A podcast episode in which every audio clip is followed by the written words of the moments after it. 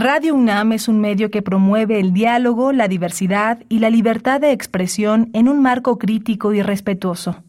Los comentarios expresados a lo largo de su programación reflejan la opinión de quien los emite, mas no de la radiodifusora.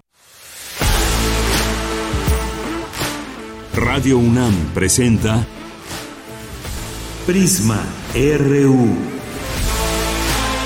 Una mirada universitaria sobre los acontecimientos actuales. Prisma RU. Relatamos al mundo.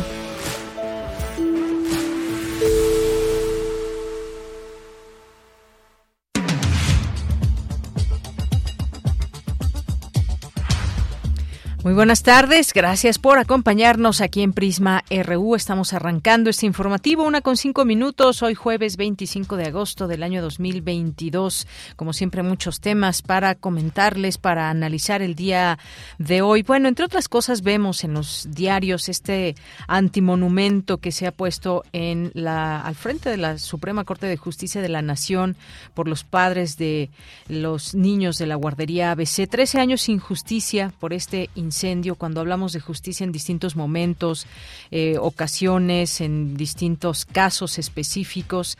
Ayer platicábamos con este tema de la prisión preventiva oficiosa, eh, esencial o no ante delitos graves, pues nos quedan muchas, siempre muchas preguntas hacia dónde va la justicia, está cambiando en algo el sistema como tal, hecho por personas. Por supuesto, dice hoy la, la rayuela de la jornada, el caso ABC no debe estar en el olvido, requiere justicia con todo y culpables. Imagínense que después de estos, eh, estos hechos y la muerte de tantos niños, pues no exista la justicia, quizás aunque sea y al menos en la memoria de eh, pues en la memoria de las personas que tuvieron pues oportunidad de convivir con sus hijos algunos años eh, algunos muy pequeños que murieron y que no se tenga al día de hoy justicia pues es terrible son de esos casos que pues con esos antimonumentos se reflejan muchas cosas. Bien, pues hoy vamos a platicar entre otras cosas, ya pasando a nuestro menú informativo del día de hoy, les vamos a invitar, ya ven que aquí siempre tenemos invitaciones para ustedes desde nuestra universidad, a la séptima Feria del Libro de Ciencias de la Salud. Vamos a platicar con el director de la Facultad de Medicina de la UNAM, el doctor Germán Fajardo Dolci, que estará aquí con nosotros. También les vamos a invitar a la conferencia del ciclo La Arqueología Hoy, titulada eh, Los muchos rostros del Códice Mendoza. ¿Saben? Acerca del Códice Mendoza. Bueno, platicaremos en un momento más con Jorge Gómez Tejada, que es profesor de Historia del Arte en la Universidad San Francisco de Quito y director del Centro para el estudio de la modernidad temprana en la misma universidad. Así que vamos a hablar de, hablar de este tema. Eh, vamos a, platicar también, ya en nuestra segunda hora, otra invitación más a la Feria por la Democracia. Vamos a conversar con Pablo Padilla, que pues es parte del equipo de vinculación del programa universitario de estudios sobre democracia, justicia y sociedad para hablar de esta feria ahí en las islas de Ciudad Universitaria. Hoy ya es jueves y es jueves de cine de Cinemaedro con el maestro Carlos Narro, que estará por aquí con nosotros en este espacio. Tendremos la información de cultura, por supuesto, información nacional e internacional. Algunos de los temas que tendremos hoy eh, y nos vamos ahora a nuestro resumen informativo. Relatamos al mundo. Relatamos al mundo.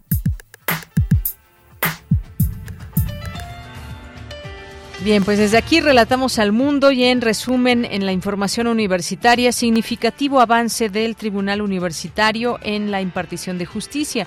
Debemos otorgarla con celeridad y rapidez, afirmó su titular, Everardo Moreno Cruz. Celebran 20 años de la creación de la unidad PET Ciclotrón de la Facultad de Medicina. Esta tecnología fue la primera en su tipo en México y la segunda en América Latina. Ha revolucionado, el diagnóstico médico en México. Especialistas advierten que la democracia en nuestro país está en problemas, por lo que es necesario pensar cómo fortalecerla y reconstruirla. En la información nacional, un juez determinó que Jesús Murillo Caram, ex procurador de la República, deberá permanecer en la cárcel tras dictarle prisión preventiva justificada. Es presunto responsable de los delitos de desaparición forzada, obstrucción de la Procuración de Justicia y tortura. Vidulfo Rosales, abogado de los familiares de los 43 normalistas de Ayotzinapa, consideró que la resolución en, en la audiencia del exprocurador fue objetiva. Sin embargo, advirtió que falta Tomás Herón de Lucio. Y creo que el mensaje que da el juez es que todo aquel funcionario que cometa irregularidades, pues hay una consecuencia jurídica en este país, ¿no? Por otra parte, pues se tomaran en cuenta los informes del Grupo Interdisciplinario de Expertos Independientes, de informes de, por ejemplo, el relator, contra la tortura Juan Méndez.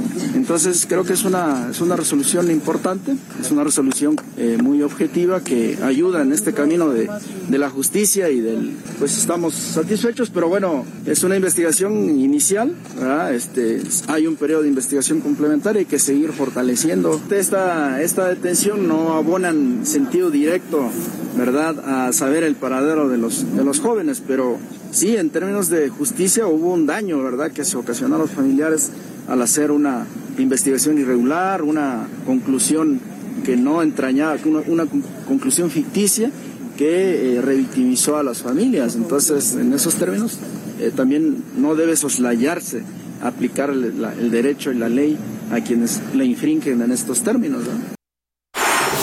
Bien, pues son las primeras palabras que se le escuchan a Vidulfo Rosales luego de eh, esta detención contra Jesús Murillo Caram y también la expectativa que se puede abrir y estar pues muy atentos en esta investigación, hacia dónde conduce esta detención, esta investigación, porque por lo pronto se quedará en el reclusorio. En otra información, en más información, el subsecretario de Seguridad y Protección Ciudadana, Ricardo Mejía, destacó la importancia de mantener la prisión preventiva oficiosa. Escuchemos. Opera de manera automática cuando se dan los supuestos de vinculación procesal de estos sujetos y no está sujeto al arbitrio del juez. Es decir, cuando se logra lograr la vinculación por un delito de estas características como homicidio, feminicidio, eh, violación, delincuencia organizada, operaciones con recursos de procedencia ilícita, al momento que se acredita la vinculación, en ese momento la prisión opera de manera automática. Por eso es importante mantenerlo, porque si se está al arbitrio de que en cada detención por estos delitos sea un juzgador el que resuelva si se queda en prisión o no. Esto puede dar eh, lugar a múltiples casos de corrupción, a un mercadeo de abogados, y jueces y también incrementaría la peligrosidad, inclusive para los propios jueces, para la víctima que se atreve a denunciar esos delitos, para los testigos que intervienen en la parte procesal y sobre todo representa una amenaza para la sociedad, porque estos individuos en libertad seguirían llevando a cabo sus actividades de carácter criminal. Ahí la voz del subsecretario de Seguridad y Protección Ciudadana, Ricardo Mejía. Y Adán Augusto López, secretario de Gobernación, anunció que el presidente Andrés Manuel López Obrador presentará una iniciativa preferente en materia de seguridad nacional. Escuchemos. Que el día primero de septiembre el señor presidente va a presentar ante ustedes una iniciativa preferente en materia de Guardia Nacional y Seguridad Pública se trata de proponer reformas a la ley orgánica de la Administración Pública Federal, a la ley de la Guardia Nacional, a la, a la ley del Ejército y Fuerza Aérea Mexicanos, a la ley de ascensos de las Fuerzas Armadas de México, para garantizar que ese pues, eje también del proyecto de transformación de este país, que es dotar a México de una institución que sea efectiva en los tiempos tan difíciles que enfrentamos, que sea capaz de garantizar la seguridad en la persona y bienes de todos los ciudadanos. Y en la información internacional, la Organización Mundial de la Salud informó que los casos de viruela del mono bajaron la semana pasada a nivel mundial. Los casos confirmados son 41.664 en 96 países y se han reportado hasta el momento 12 muertes.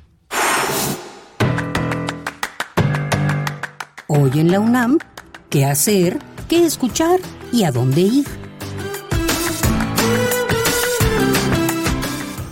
Es jueves de Gaceta UNAM y en su portada nos presenta el tema Personas mayores más aisladas. La brecha digital acentúa el edadismo, en particular la discriminación. Descubre todo acerca de la situación que viven los adultos mayores y el llamado urgente a mejorar las condiciones para lograr un envejecimiento en libertad. Conoce además cómo los dispositivos digitales resultan benéficos para este sector de la población. La Gaceta de la UNAM de hoy jueves 25 de agosto se encuentra disponible en el sitio oficial www.gaceta.unam.mx. La serie Revista de la Universidad nos presenta el cuarto programa dedicado a Corea. Elvira Lisiaga charla con Mariana Macías Bermúdez, maestra en Política y Asuntos Globales por la Universidad Yonsei de Corea del Sur, sobre la explotación y esclavitud sexual de miles de mujeres por parte de los militares japoneses durante la Segunda Guerra Mundial. Sintoniza hoy, en punto de las 16 horas, el 96.1 de frecuencia modulada.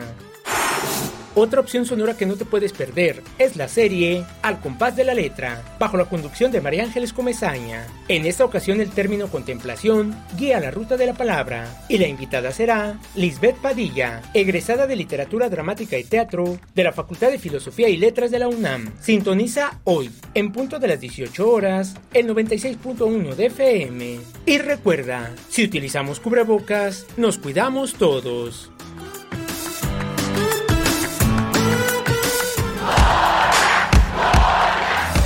Campus RU.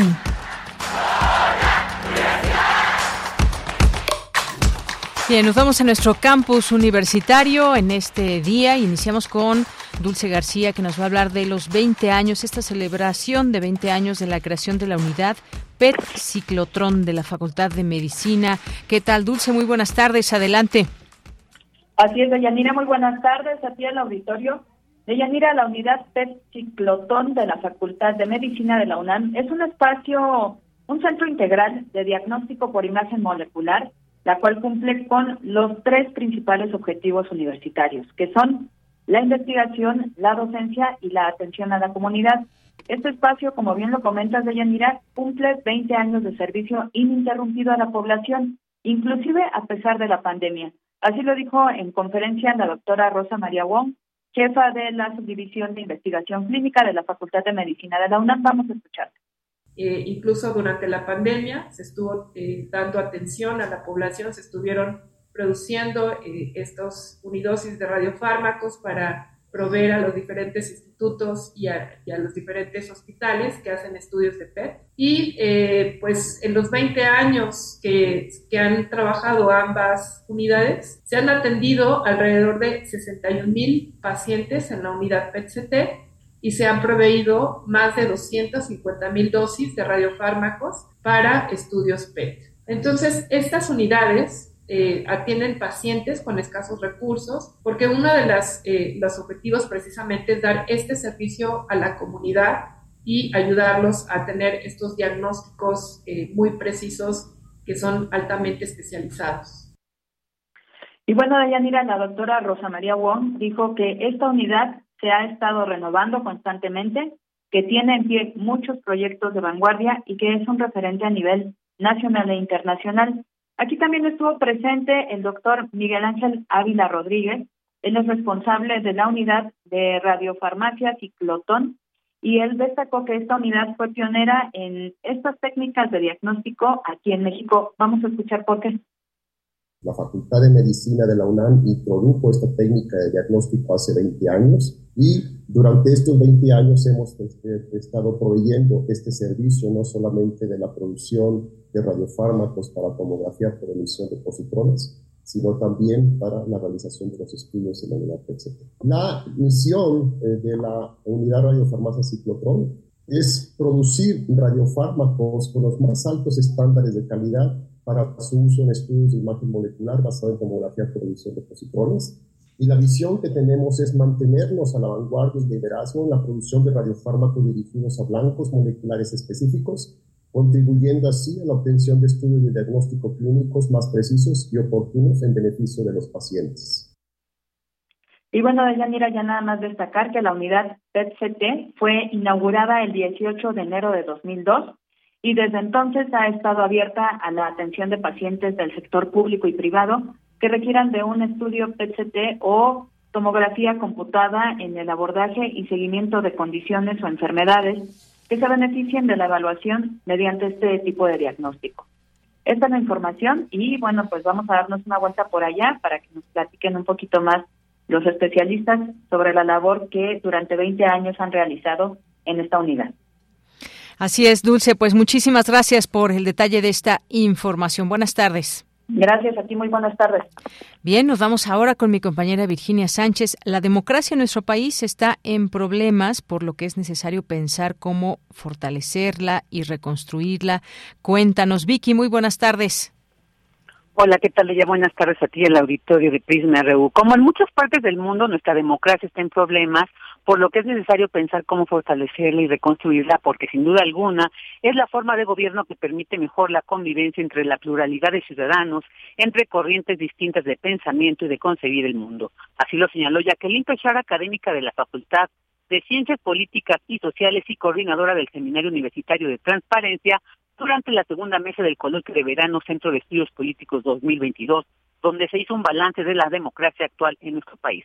Escuchemos a la académica. Si el sexenio, en el sexenio actual nuestra democracia se orienta hacia un fortalecimiento o más bien está asediada y que tanto hay fuerzas políticas que tengan capacidad de resistir a los embates que hay en contra de la democracia, pues creo que hay necesidad de entender diferentes dimensiones del deterioro de nuestra democracia que si bien, como ya dije al inicio, no es exclusivo de nuestro país, sino que prácticamente es un fenómeno mundial, este de la erosión de las prácticas y de las instituciones democráticas, pues vale la pena caracterizar los rasgos propios de esta erosión o de este, digamos, este daño que ha tenido nuestras instituciones democráticas. Por su parte, Lorenzo Arrieta, también académico de la Facultad de Ciencias Políticas y Sociales, detalló que una caracterización conceptual amplia de la democracia es que las reglas del ejercicio del poder tienen que hacer referencia a principios, normas e instituciones que estructuran la organización y funcionamiento del gobierno. Esto es algo de lo que dijo al respecto. Tenemos que pensar en aquellos principios que nos permiten establecer efectivamente que estamos en vida democrática o en experiencia democrática del ejercicio del poder. En primer lugar, el papel que juega el imperio de la ley o el Estado de Derecho. Esto significa que el gobierno debe conducirse sometido a la ley, principalmente de la constitución política que el gobierno se ejerce dentro de los límites derivados del reconocimiento constitucional de los derechos y libertades fundamentales de los individuos y que el gobierno se ejerce mediante leyes, o sea, mediante la elaboración de normas generales y abstractas y no mediante mandatos individuales y caprichosos. Finalmente, Francisco Javier Jiménez Ruiz de la misma entidad señaló que a pesar de que en México se ha buscado la consolidación democrática, Dijo, nuestra joven democracia no está en ese camino, pues se ha caracterizado por su debilidad y el asedio de diferentes elementos estructurales como el deslizamiento hacia el autoritarismo, deficiente representación política, la corrupción, ineficiencia gubernamental, crimen organizado con un amplio control territorial, un modelo de comunicación político innovador que tiende a fortalecer la figura presidencial para consolidar la popularidad del mandatario, así como un manejo discrecional de la justicia, entre otros elementos.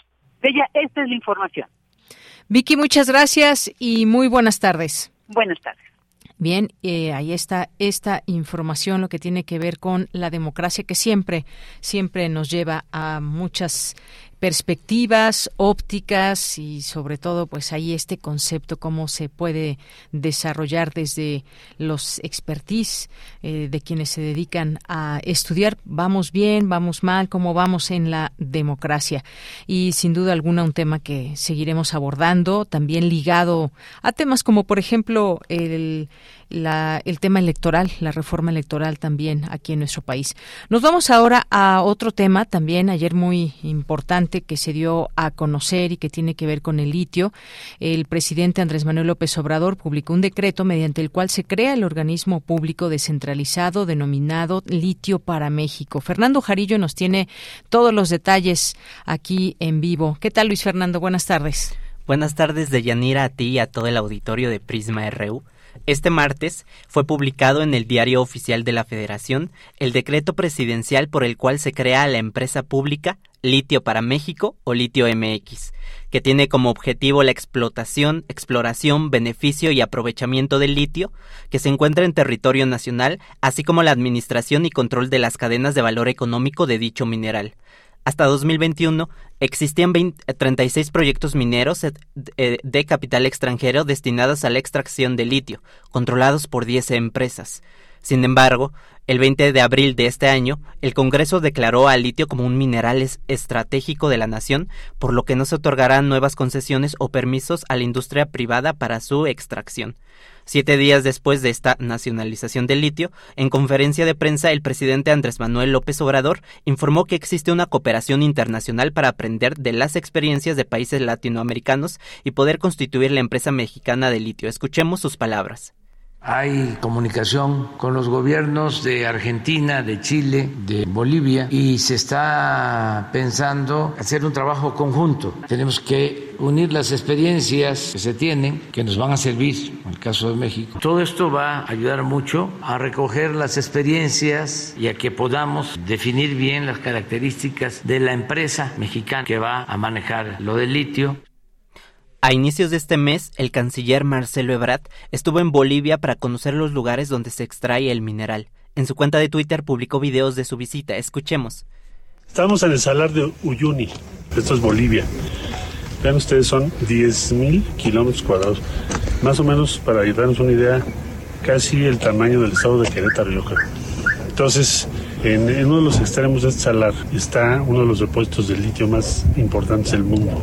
Vamos en un momento más a visitar la planta que el gobierno de Bolivia ha desarrollado ahí, que ahora ya produce 800 toneladas de litio y pronto va a producir 15 mil toneladas de litio. Y el propósito del gobierno de Bolivia, en el cual coincide México, porque México está tratando de algo muy parecido, es decir, que procesemos el litio el mayor tramo posible que lleva a la construcción de baterías para los vehículos eléctricos, porque la electromovilidad ya es una realidad. En 2030, la mitad todos los vehículos en México serán eléctricos y necesitan baterías de litio.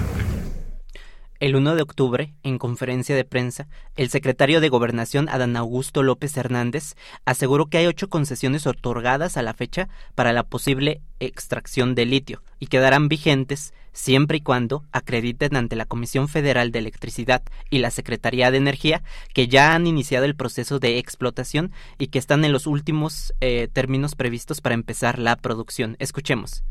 Hay este, ocho concesiones otorgadas a la fecha para la posible explotación de litio y quedarán vigentes siempre y cuando acrediten eh, ante la Comisión Federal de Electricidad y ante la Secretaría de Energía que han iniciado el proceso de, de exploración y eh, que están en los términos previstos para empezar la, la producción. Hasta la fecha se tiene informes que solamente una de esas sociedades de esos ocho concesionarios reúne estas características, pero sin embargo, si logran acreditarlo estas ocho, pues estará vigente la concesión.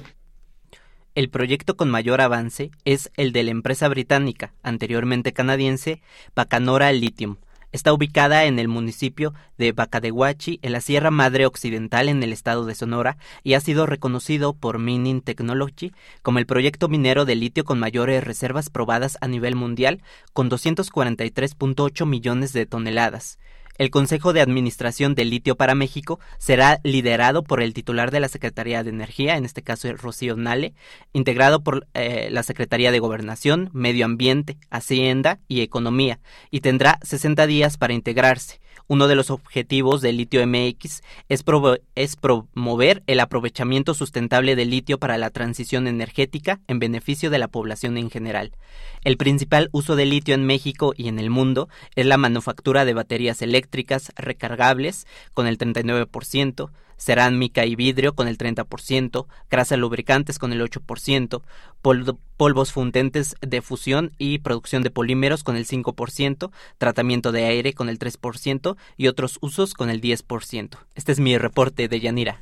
Bien, pues muchísimas gracias Luis Fernando. Un tema que pues será a largo plazo saber qué pasa con esta extracción, qué tanto reditúa también, qué empresas finalmente, qué lugares a explotar este mineral. Muchas gracias. Gracias, hasta luego. Hasta luego, muy buenas tardes, continuamos. Queremos escuchar tu voz. Síguenos en nuestras redes sociales. En Facebook como Prisma RU y en Twitter como arroba PrismaRU.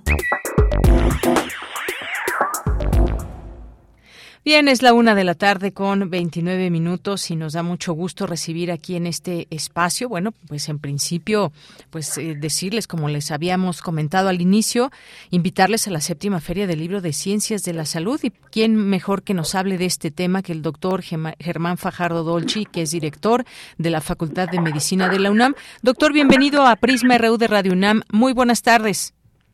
Bienvenida, ¿cómo estás? Un gusto saludarte. Muy buenas tardes. Pues gracias por recibir esta llamada y bueno, pues sabemos que hay objetivos para acercar alumnos académicos, profesionales a ciencias de la salud, al mundo editorial para que apoyen sus actividades de educación. Cuéntenos sobre esta feria del libro, por favor. Bien, estamos muy contentos porque esta es nuestra séptima feria Ciencias de la, de la Salud. Estamos muy contentos porque regresamos eh, presencialmente a la, a la feria después de la pandemia que hemos eh, padecido como, como humanidad, de dos años de hacerla de manera, de manera y sí, justamente eh, este jueves, este viernes, sábado y domingo tendremos la fortuna de tener esa séptima feria, justamente con el objetivo pues de acercar, como tú bien decías, a los alumnos, a los profesionales en general de la salud, al mundo editorial, con el fin de, apoyar las actividades eh, de enseñanza, de educación, de difusión y por supuesto también de, investigación. Es una feria, pero también diríamos que es, un, es una fiesta del libro que aprovechamos para dar la bienvenida a todos nuestros alumnas y alumnos para el primer del primer año. Bien, pues esto es muy importante porque finalmente ya este regreso presencial se ha dado y se ha dado la posibilidad también de que lo hagan en una sana convivencia y con una cierta seguridad que depende de todas y todos el poder llevarla a cabo.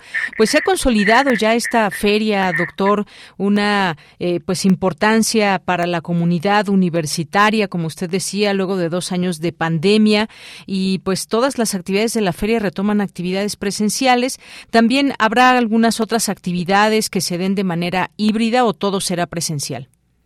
Sí, habrá algunas actividades eh, a distancia que ya se han eh, preparado, sobre todo algunas presentaciones de libros eh, se harán por este por este medio, pero la idea es que todos, la mayoría, estemos presencialmente en el ese recinto maravilloso que tenemos, que tiene la universidad, que tiene la Facultad de Medicina, que es el antiguo Palacio de la Escuela de Medicina, antiguo Palacio de la Inquisición que se presta muy bien para este tipo de actividades.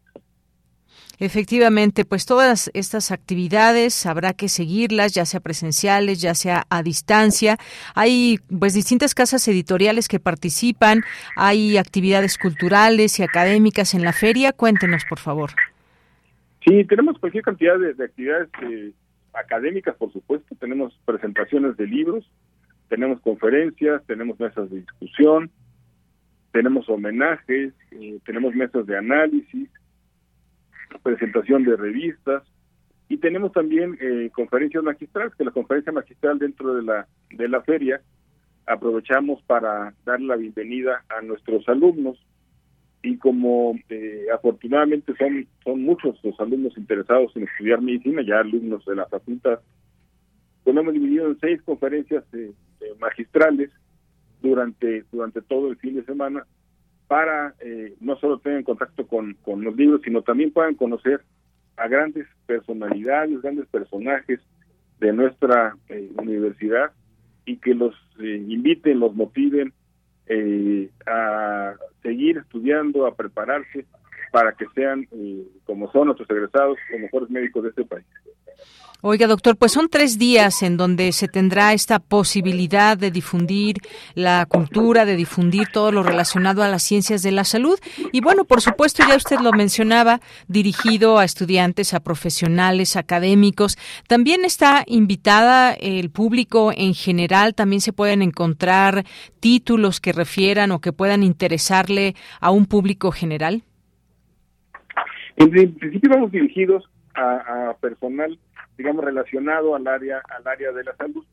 Siempre tenemos visitantes de público como público en general, pero los textos, los eh, libros que se van a encontrar, las diferentes obras, todas tienen relación con eh, la salud, no necesariamente con medicina, pero sí con, con el área eh, de la salud.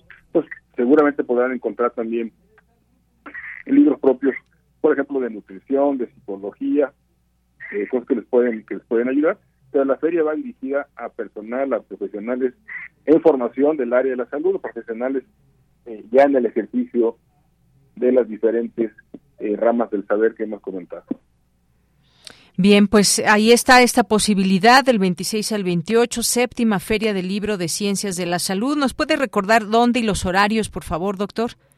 Claro que sí, es en el antiguo Palacio de la Escuela de Medicina, en el centro histórico de la ciudad un, lugar, para quien no lo conozca, es un lugar eh, único, maravilloso, que incluye además el Museo de la Medicina eh, Mexicana.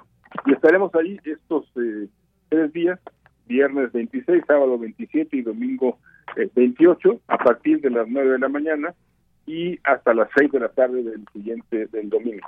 Muy bien. Bueno, pues ahí tenemos esta posibilidad que hemos acercado aquí a nuestro público y bueno, pues queríamos escuchar de viva voz a usted que nos haga esta invitación.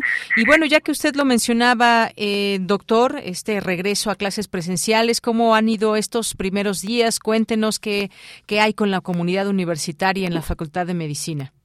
Pues la verdad que estamos todos bien, bien contentos, ¿no? Los profesores, los alumnos, por supuesto, después de dos años, imagínate de, estar en la preparatoria, para muchos de ellos la última vez acudieron a una instalación, a una escuela, al bachillerato, fue cuando iban en primer año, ¿no? Cuando primer en cuarto año pues del bachillerato, primer año de la preparatoria en caso de que se tratara de ella, y ahora cuando vuelven, pues ya ya ya, ya están, digamos, en en la universidad, y no solo en la universidad, sino en la Facultad de Medicina, con todo lo que esto representa Así que estamos todos, la verdad, que bien contentos, bien orgullosos de nuestros alumnos, de nuestros profesores y con el mejor ánimo de trabajar, de estudiar, de prepararnos.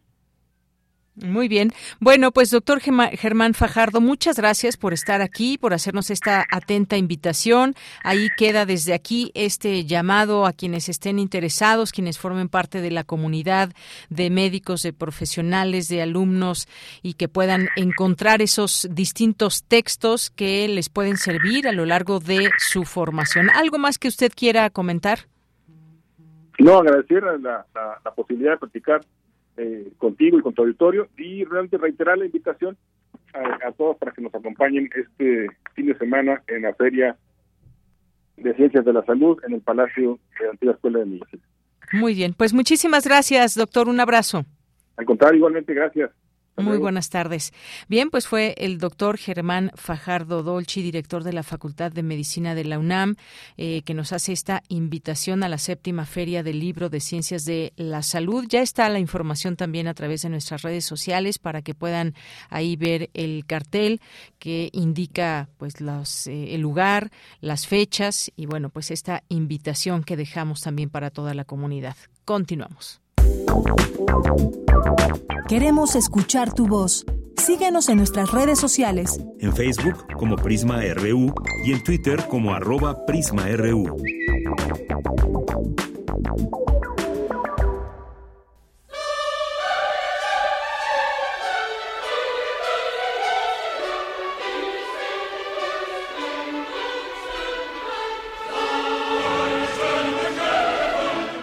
Estimado público de la Orquesta Sinfónica de Minería, soy Carlos Miguel Prieto y los saludo con enorme gusto.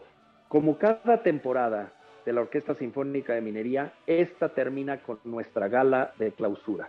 Jueves 25 de agosto, viernes 26 de agosto y sábado 27 de agosto a las 8 de la noche, el domingo 28 de agosto a mediodía en la sala de Nezahualcóyotl. El programa absolutamente de lujo es el concierto para violín de Beethoven, tocado por el gran violinista americano Paul Huang, y la novena sinfonía de Beethoven, que no necesita presentación alguna y que además concluye nuestro Festival Beethoven. En la parte solista de voces están Anabel de la Mora, Guadalupe Paz, Andrés Carrillo y Karsten Wittmoser, además del coro de la Orquesta Sinfónica de Minería. Me da muchísimo gusto poder terminar este año del reencuentro con el público con esta obra que va tan profundo y que engrandece cualquier evento y cualquier momento. Esta obra concluye la temporada y también concluye nuestro festival Beethoven. Yo quiero invitar a todo el público a que esté con nosotros para esta memorabilísima gala. Ahí nos vemos.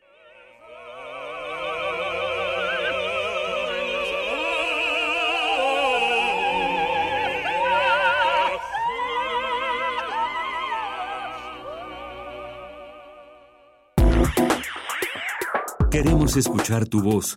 Síguenos en nuestras redes sociales. En Facebook como Prisma RU y en Twitter como arroba PrismaRU.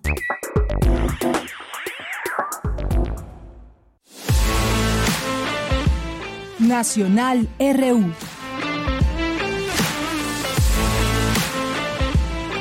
Bien, nos vamos a la información nacional, algunas notas para comentar el día de hoy. Pues lo que dijo el presidente López Obrador luego de los 24 mil millones de pesos solicitados por el Instituto Nacional Electoral para el siguiente año. ¿Qué respondió el presidente? Dice que es un exceso y burla. Es lo que mencionó esta solicitud de esta cantidad por parte del INE. La repetimos, 24 mil millones de presupuesto para 2023 y pues así lo considera el presidente López Obrador, un exceso y una burla. Planteó que sería más benéfico para la ciudadanía dirigir esos recursos para tapar baches o para resolver otras necesidades del día a día de las personas. En la mañanera de este día, el, mandatario fue interrogado sobre los recursos que el INE ha pedido para el ejercicio presupuestal del próximo año, de los cuales destinará una parte al presupuesto de partidos políticos y si estaría dispuesto a emitir un decreto para limitar los recursos a esa instancia. Pues saber cómo se pone la situación. Hace rato que hablábamos de ese tema de la democracia y bueno, pues dijo que no va a limitar el presupuesto, sino que lo que va a seguir haciendo y lo tienen que hacer es que todos los mexicanos eh, cuestionen, critiquen los excesos. Eso es lo que mencionó. También dijo que corresponde exclusivamente a la Cámara de Diputados la aprobación del presupuesto de egresos de cada año, por lo que será ese órgano legislativo el que pudiera hacer o no ajustes a lo requerido por el INE y otras instancias. También destacó así la importancia de la iniciativa de reforma electoral que planteó al Congreso de la Unión, en el que varias de las propuestas van en el sentido de ahorros para el funcionamiento del sistema político electoral, como la eliminación de los legisladores plurinominales, limitar el presupuesto a los partidos políticos o que solo haya un órgano electoral nacional que organice todos los procesos de elección en el país. Bueno, pues veremos en qué termina todo esto, tanto el presupuesto como la reforma electoral que dicen estas y aquellas y otras voces, porque dependiendo también muchas veces las representaciones políticas, cómo se opina, o los intereses propios que pueda haber en los partidos políticos, en el INE, en el gobierno, en fin, todo esto se tiene que armar un buen debate y pues lo que queda es que a través de cámaras también se aprueben o no presupuestos o cambios que puedan puedan darse como una reforma electoral. Ah, entre otras cosas, eh, más información. Eh, se ven señales claras de recuperación de turismo en la capital. ¿Cómo anda la Ciudad de México en cuestiones de turismo? Bueno, pues la Secretaría del Ramo aquí en la ciudad, eh, con su titular Natalie Veronique, afirmó que hay señales claras de la recuperación del turismo en la ciudad y sostuvo que eh, haber alcanzado una normalización del 75% en eventos presenciales, a veces híbridos, es una gran señal se llama la secretaria, Natalie Veronique de Plapuel, es lo que dijo. Y al inaugurar el encuentro IBTM Américas, reunión eh, de la industria de viajes de negocios que se lleva a cabo en el Centro City Banamex con empresarios del turismo, eh, de reuniones y negocios, tanto en la capital del país, del interior de la República y aún de otras naciones, comparó los índices anteriores en la actividad turística, dijo que hay que medir las cosas y esta actividad antes de la pandemia, según sus cifras, representaba el 20% del Producto Interno Bruto turístico de la Ciudad de México y generaba el uso de 32% de los servicios de hotelería. En el contexto de la inauguración destacó también la conectividad digital de la Ciudad de México. Eh, también, bueno, pues habló de pues esta excelente conectividad. También dijo que la Ciudad de México tiene todo para satisfacer una demanda de recuperación en el turismo y también cuando se habla que lo tiene todo se refiere a la infraestructura altamente especializada para eventos que sean masivos o de afluencia mucho más sencilla como los servicios hoteleros, restauranteros a nivel mundial, eh, la conectividad terrestre, aérea y digital. Bueno, pues sí, siempre importante también saber cómo va la ciudad en temas eh, turísticos, la derrama económica que se pueda generar. Digo, finalmente no e, es un destino de donde no hay playa. Las playas de México venden muchísimo. En los destinos de playa, por lo general, eh, incluso en pandemia, nunca quedaron en cero. Siempre hubo turistas, sobre todo por las no restricciones que hubo desde México y bueno, la Ciudad de México, que también nos provee de mucha cultura, de muchos recintos también para las visitas. Bien, pues ahí parte de esta información. En otras cosas, vinculan a proceso a dos personas por aplicaciones de montadeudas. Si alguien que nos está escuchando le ha sucedido algo así con estos montadeudas, es decir, que lo, que lo extorsionen o que lo intenten extorsionar, porque fíjense, ya hablando de estos temas y conociendo casos, hay, hay gente a quien antes de prestarle ya le pedían dinero. Le pedían dinero que para liberar trámites entre mil, mil quinientos, dos mil pesos. Hay gente que, pues, por la necesidad, desafortunadamente cayó en estas extorsiones. O incluso ya cuando pidieron un préstamo, se los dieron había pues un porcentaje de interés, pero resulta que a la hora de la hora no se fijó y en las letras chiquitas decía otra cosa y los intereses son impagables. Bueno, pues las amenazas son realmente duras eh, y amenazantes en el sentido de que puedan dar a conocer información personal o que les van a inventar eh, historias que puedan parecer ciertas aunque no lo sean. En fin, se valen de todo estos montadeudas y desafortunadamente pues muy pocas personas en la cárcel o muy poca investigación o desmantelamiento. Al día siguiente, de nueva cuenta, hay más aplicaciones. Tengan mucho cuidado. Si quieren compartirnos alguna de sus eh, experiencias, una mala experiencia, pues cuéntenos y aquí pues lo damos a conocer. Si no quieren que demos su nombre, pero sobre todo el modus operandi y que se corra la voz. Un juez de control vinculó a proceso a eh, varias personas quienes fueron detenidos la semana pasada durante un operativo contra empresas dedicadas a la extorsión y cobranza y legítima, derivado de préstamos por aplicaciones conocidas como montadeudas. Así que seguiremos en este tema también y pues cualquier cosa aquí también nos puede contar, denunciar, si tienen datos para eh, pues que se, se hagan llegar a las autoridades correspondientes. Hay un teléfono del Consejo Ciudadano también que ahí pueden reportarlo. Continuamos. Relatamos al mundo. Relatamos al mundo. Bueno, y tenemos otra invitación para todas y todos ustedes, una conferencia del ciclo La Arqueología Hoy, coordinada por Leonardo López Luján, titulada Los muchos rostros del Códice Mendoza, lo que sabemos hoy de este documento fundacional mexicano que se llevará a cabo el jueves 25 de agosto a las 18 horas en el aula mayor del Colegio Nacional, ahí en Donceles 104 en el centro histórico. Y para invitarnos y que nos platique un poco más de qué se trata todo esto, ya está en la línea telefónica Jorge Gómez Tejada, quien es profesor de Historia del Arte de la Universidad San Francisco de Quito y director del Centro para el Estudio de la Modernidad Temprana en esta misma universidad. Sus temas de investigación son los manuscritos del Centro de México, en el periodo virreinal temprano, el movimiento indigenista, eh, lascasiano, la expansión del vocabulario artístico en el siglo XVI. ¿Qué tal, profesor Jorge? Bienvenido, muy buenas tardes. Hola, buenas tardes, muchas gracias por tenerme. Gracias a usted. Y bueno, pues, ¿qué es lo que sabemos hasta hoy del Códice Mendoza? ¿Por qué importante su estudio? Cuéntenos, por favor. Ah, a, ver, sabemos bastante y sabemos cada vez más. Es uno de los documentos que han sido más estudiados de México desde inicios del siglo XVII, que salió la primera reproducción de sus imágenes y sus textos en, el, en una edición inglesa, ah, hasta el día de hoy.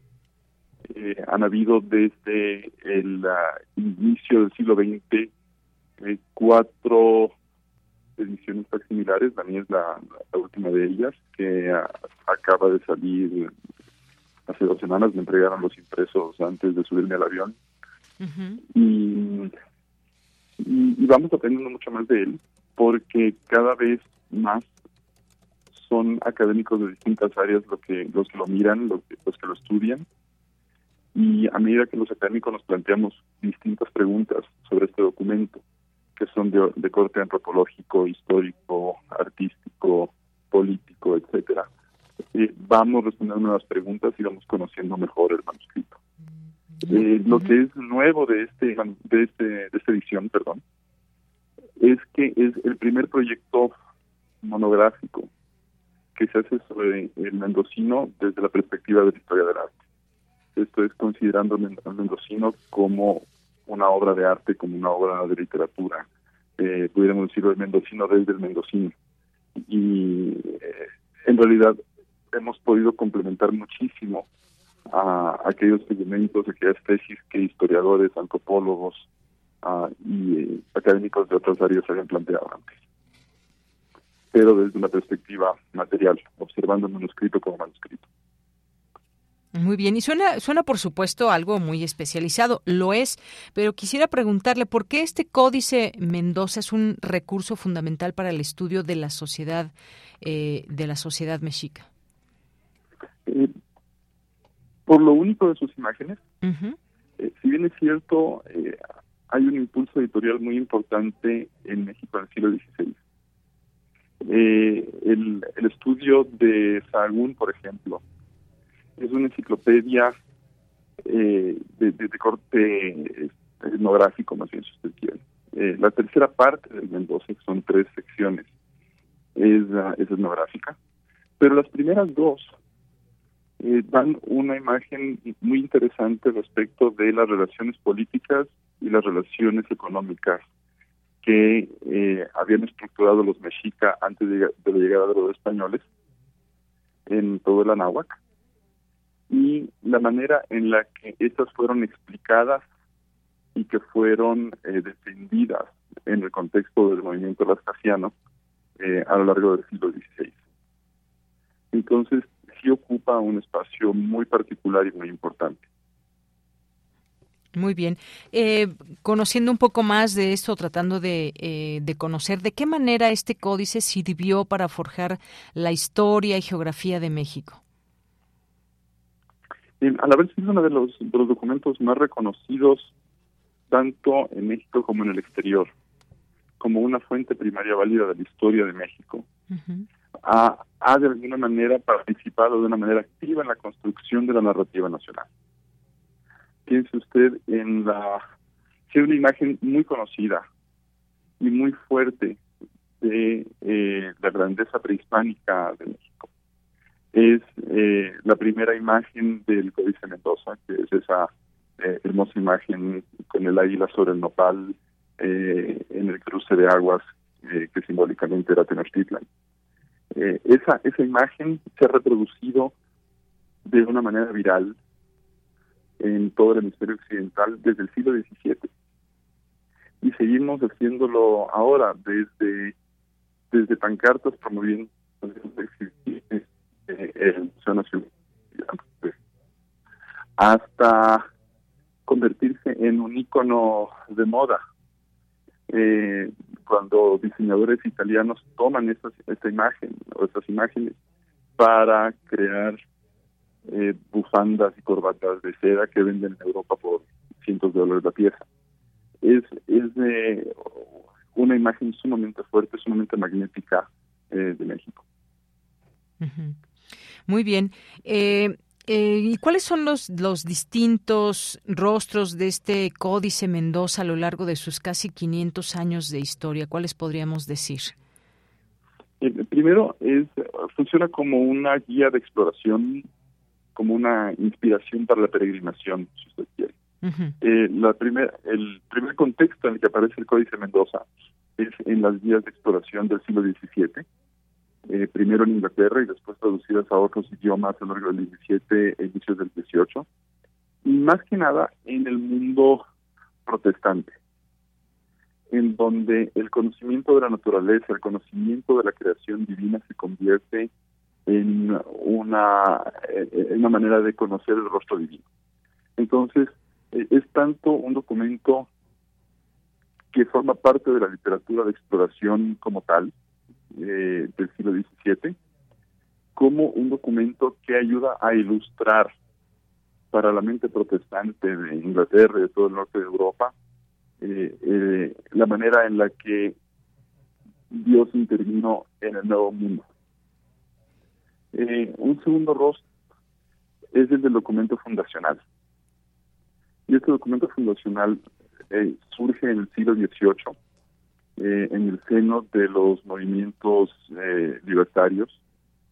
Eh, la persona que de hecho lo nombra Códice Mendoza es Francisco Clavijero en 1781. Hasta ese entonces era un documento muy conocido pero anónimo. Y es Clavijero quien crea esta conexión y lo convierte al, relacionarlo con el virrey Antonio de Mendoza, que es el primer virrey de Nueva España, en un documento fundacional, un documento que forma parte de la de, del inicio de la historia hispana de, México, del, México moderno, pero fundamentado obviamente en la soberanía mexica. Ah, y usted recordará que este tipo de argumentación se hacía muy frecuentemente en el contexto de los movimientos protonacionalistas a, finales del siglo XVIII. Eh, un tercer rostro es en cambio después de la independencia y en, en manos ya de antropólogos mexicanos para convertirlo en un documento de la reconstrucción de la geografía nacional, en un documento fundacional de la identidad republicana mexicana. Eh, tal vez olvidándonos del periodo colonial y yéndonos atrás hacia hasta los mexicanos. Y luego en el siglo XX eh, empieza a ocupar otros espacios como un documento eh, para estudio antropológico, eh, buscando entender las dinámicas sociales, las dinámicas de poder, las relaciones sociales, la educación de los niños, etcétera, como un documento histórico, buscando justificar o entender la manera en la que el documento fue hecho y en dónde fue hecho. Entonces abundaron los estudios que buscaban identificar los autores del manuscrito. Ah, y finalmente, a finales del siglo XX y ahorita inicio del XXI, los historiadores del arte hemos empezado a enfocarnos en, el manuscrito. Eh, yo, con un grupo de investigadores de tres continentes, eh, esto fue terrible español, perdóneme, pero eh, un, grupo de investigadores de tres continentes, entre los cuales estoy yo, ¿Sí? eh, hemos hemos eh, estado trabajando en, el documento ya, yo 10 años y ellos al menos 7 años. Y se han hecho estudios químicos de, del papel y de, los pigmentos, eh, se han hecho estudios estilísticos, uh, estudios interpretativos, etcétera, de el manuscrito. Ah, y eso es, eh, esos son, abre a muy rasgos varios de los rostros que este, que este documento ha, ha tenido, adoptado a lo largo de sus 400 años. Muy bien. Bueno, pues eh, profesor, muchas gracias por comentarnos eh, sobre este documento, sobre este códice que, pues como decía, es un tema muy especializado. ¿Quiénes están invitados a este eh, a, este evento, a esta conferencia, eh, solamente arqueólogos o quienes están invitados a esta conferencia en este ciclo de la arqueología hoy? Son especializados, pero no, pero, pero la manera en la que lo vamos a conversar esta tarde va a ser bastante accesible. Eh, la invitación es para el público en general, para todas las personas que estén interesadas en, el, en ese periodo de la historia, van a aprender un poco más de este documento. Como digo, es un documento bastante conocido. Entonces, eh, la, invitación es para el público en general y eh, vamos a vamos a conversar de una manera muy muy, tranquila, muy muy bonita, eh, sin sobresimplificar, pero de una manera que sea accesible para, para el público, pero que también un especialista pueda sentirse en casa. Muy bien. Bueno, pues le agradezco muchísimo. Recordemos, es hoy a las seis de la tarde en el aula mayor del Colegio Nacional, que se ubica en Donceles 104 en el Centro Histórico. Eh, profesor Jorge, muchísimas gracias. Gracias por estar aquí. Muchísimas gracias. Muchísimas gracias hasta luego, muy buenas tardes. El profesor Jorge Gómez Tejada, profesor de Historia del Arte de la Universidad San Francisco de Quito. Y bueno, pues él será también uno de quienes expongan en esta conferencia, en este, de este ciclo, la arqueología hoy. Bien, pues nos vamos a ir al corte con un poco, un poco de, un poco de música. Vamos a escuchar a los Rolling Stones con esta canción All Down the Line.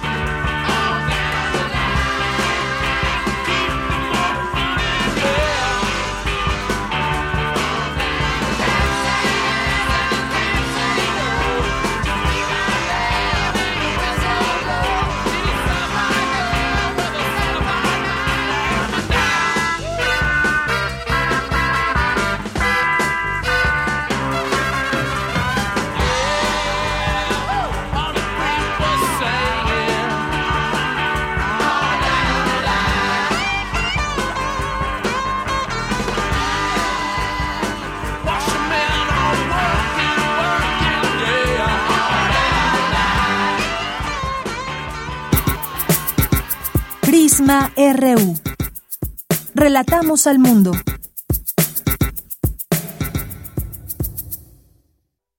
Escucha.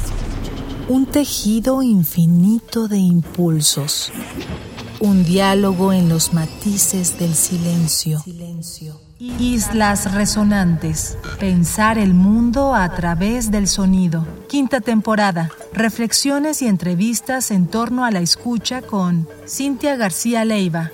Miércoles a las 16 horas después del corte informativo. Retransmisión sábados a las 19 horas. Radio UNAM. Experiencia sonora.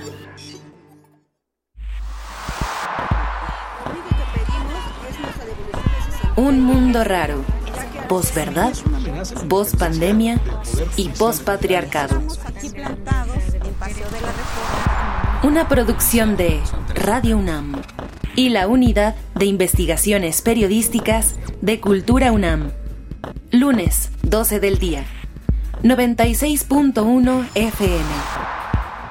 Experiencia sonora. Habla Alejandro Moreno, presidente nacional del PRI. Porque la constitución es traicionar a la patria, abandonar al pueblo cuando más necesita de su gobierno. Es traicionar a la patria, abandonar a las mujeres, es traicionar a la patria, abandonar a los periodistas y a los niños es traicionar a la patria. Están moralmente derrotados. PRI. Habla Andrés Manuel López Obrador. No somos iguales durante los gobiernos neoliberales por corrupción. Se apostó a privatizar la salud. Ahora que ya pasó la pandemia, afortunadamente, estamos dedicados a levantar el sistema de salud pública, atención médica y medicamentos gratuitos. La salud no es un privilegio, es un derecho de nuestro pueblo. Cuarto informe. Gobierno de México. Info Ciudad de México presenta Voces por la Transparencia, en la voz de Hugo Alejandro Villar Pinto, comisionado presidente del ITAIP, Chiapas. A través del Sistema Nacional de Transparencia se han sentado las bases para garantizar el derecho humano a estar informado. Dicen que la información es poder. Sin embargo, lo más importante es que la información es poder cuando ésta se utiliza para facilitar la vida cotidiana de los ciudadanos. Hoy el reto principal radica en que los ciudadanos hagan uso de la información publicada. Cuando la información fluye, nos beneficiamos todos. El acceso libre y abierto permite a los gobiernos ganar la confianza de los electores, pero también permite a la sociedad transitar desde lo cotidiano en la solución de los problemas de su entorno. Generemos una nueva cultura en la juventud para que ésta se entere y cuente con la información precisa para construir el presente y el futuro.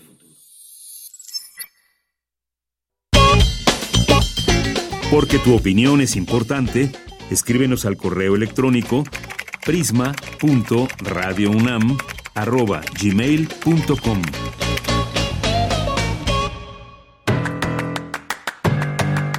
Mañana en la UNAM, ¿qué hacer? ¿Qué escuchar? ¿Y a dónde ir?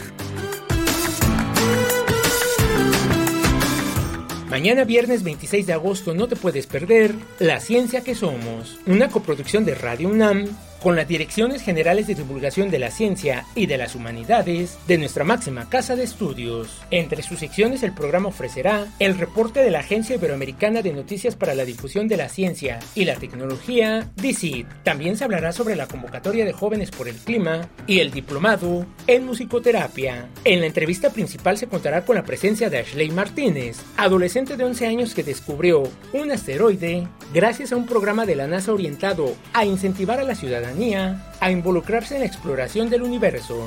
Sintoniza mañana viernes 26 de agosto, en punto de las 10 horas, el 96.1 de FM. Te recomendamos la puesta en escena Mujer, la verdad se enreda como un plato de espaguetis, bajo la dirección de Mariana García Franco y Diana Sedano. Esta obra aborda la violencia a la que se enfrentan las mujeres y les plantea las siguientes interrogantes. ¿Qué postura tomar? ¿Cómo replantear la historia para salir del rol al que parecía estaban destinadas? No te pierdas la puesta en escena Mujer, la verdad se enreda como un plato de espaguetis que mantiene temporada en el Teatro Santa Catarina en Coyoacán. Las funciones son los días jueves y viernes a las 20 horas, los días sábados a las 19 y domingo en punto de las 18 horas. Consulta los detalles en el sitio oficial teatrunam.com.mx. El Centro Cultural Universitario Tlatelolco y el Sindicato de Trabajadores de la Universidad Nacional Autónoma de México te invitan a la inauguración de la exposición Agustín Rodríguez Fuentes, Una vida de lucha sin fronteras, donde podrás conocer la vida y lucha social del ingeniero Agustín Rodríguez Fuentes, exsecretario general del SUNAM, fallecido el 21 de febrero de 2022 a causa de complicaciones por COVID, así como la importancia de su trabajo sindical en la defensa de los derechos de los trabajadores de base de nuestra máxima casa de estudios. La inauguración de la exposición Agustín Rodríguez Fuentes, Una vida de lucha sin fronteras, se llevará a cabo el próximo jueves primero de septiembre, en punto de las 17 horas, en el Centro Cultural Universitario Tlatelolco. La entrada es libre y el cupo limitado. No olvides llevar tu cubrebocas y respetar las medidas sanitarias recomendadas. Para Prisma RU, Daniel Olivares Aranda. Estamos de regreso en esta segunda hora de Prisma RU. Gracias por su sintonía en el 96.1 de FM. Nos escuchan en vivo. También nos pueden sintonizar a través de www.radio.unam.mx. Le acompañamos desde la cabina de FM aquí en la producción Marco Lubián, en la asistencia de producción Denis Licea, eh, Arturo, Arturo González en los controles técnicos, Michelle González en las redes sociales. Nuestras redes sociales son en Twitter, arroba PrismaRU, y en Facebook nos encuentran como Prisma RU. Nos manda saludos Carlos Landa a través de Facebook. Buenas tardes y bueno, esperamos que vayas, Carlos, a la, a la feria del libro de las universitarias y los universitarios, la Feria Internacional del Libro, Filuni, que comienza la próxima semana. Ahí ya nos contarás qué te parece. También nos dice bienvenido el maestro Carlos Narro, que es el mejor dando su opinión en muchos temas. Un saludo a él y a todos. Gracias, Carlos Landa. En un momento más lo tendremos por aquí. José Martínez, eh, también a través de Facebook, nos manda muchos saludos. Gracias por sus palabras y saludos hasta Ecatepec, Estado de México. Y quienes nos escriben a través de nuestras redes sociales. Muchísimas gracias. También aquí estamos pendientes en nuestra red social de, de Twitter. Aquí viendo quiénes nos escriben. A ver quién está por aquí. Eh, Minerva de Octubre por aquí. César Soto. El impacto ambiental y consumo excesivo de agua. La alteración de agua dulce y salada para la extracción y procesamiento del litio deberá adecuarse eh, el gobierno federal a protocolos internacionales e industriales para proteger el ambiente y el ecosistema. Patricia León, no van a poner a mi novio Rin Halford de Judas Priest. Ah, también, ¿verdad? A ver si nos da tiempo al despedirnos, Patricia. Dice, fue su cumpleaños, Breaking the Law es una buena opción. Bueno, aquí la tomamos en cuenta. Ya aquí producción también ya ha tomado nota de esta canción de Judas Priest y que además van a tocar en el en el próximo concierto, ¿no? Del Hell and Heaven estará Judas Priest. Ahí podrás ir a ver a tu novio, Patricia. Muchas gracias. Carlos Yautotli, muchos saludos también. Jorge Morán Guzmán nos dice en relación al Códice Mendoza, se concluyó todo el proyecto que se inició hace varios años, mostrado en un inicio en la película Tlacuilo, la cual tuvo mucho éxito. Por cierto, el águila no tiene una serpiente en la garra o en el pico. Muchas gracias, gracias por este comentario. Eh, Jorge Gilberto nos dice, aclaro, no estoy en contra de estos consultorios. Bueno, sigue la plática desde ayer hasta hoy de los consultorios de médicos que hay en muchas eh, muchos lugares que nos acercan al primer contacto en temas de salud. Dice, este año enfermó de COVID mi hijo, meses después mi esposa y yo. Mi hijo y yo fuimos diagnosticados con una infección en la garganta, mi esposa con un resfriado. Las pruebas aplicadas posterior al diagnóstico salieron positivas. Pues sí, efectivamente, a veces nos han dicho a mucha gente eso. Fíjense que resulta que tienen una infección en la garganta, que es una simple gripa, pero resulta que en muchos casos no era una simple gripa. O bueno, los síntomas sí eran de una simple gripa, pero en realidad tenían COVID-19. Gracias, Gilberto. Emma Mercedes de la Vega, gracias, Jorge. Nos dice Litio para México que inicie sus actividades este organismo con un marco de controles adecuados, un proceso de auditoría permanente y reportes públicos trimestrales. Evitemos la corrupción antes de iniciar operaciones. Gracias. Patricia León, muchos saludos también aquí. Eh, José Luis León, Ángeles, muchas gracias. Jorge, la experiencia de Alianza Cívica nos mostró que difundiendo, educando, y forma colectiva y por iniciativas ciudadanas independientes se fortalece la democracia. Lo hicimos en 1994. Gracias. Rosario Durán, Durán Martínez, un día más para agradecer la vida. Feliz jueves. Gracias para ti también, Rosario. Eh, Jorge, un jueves tranquilo y agradable para todo el equipo. Muchas gracias, Jorge. Te mandamos un abrazo. Carla Rosales también, Guerrero. Gracias aquí por hacerse presente. Anui Stick, que también pronto tendrán su evento. David Castillo dice que el tiempo pasa muy lento. Bueno, dice ahí por ahí una, una pequeña mala palabra que no puedo pronunciar aquí, David. Pero bueno, dice que el mm, tiempo pasa muy lento de las 10 que termina el noticiero. Eh, de la mañana que él escucha y hasta que llega Prisma RU. Muchas gracias, David Castillo. Te mandamos muchos saludos ahí.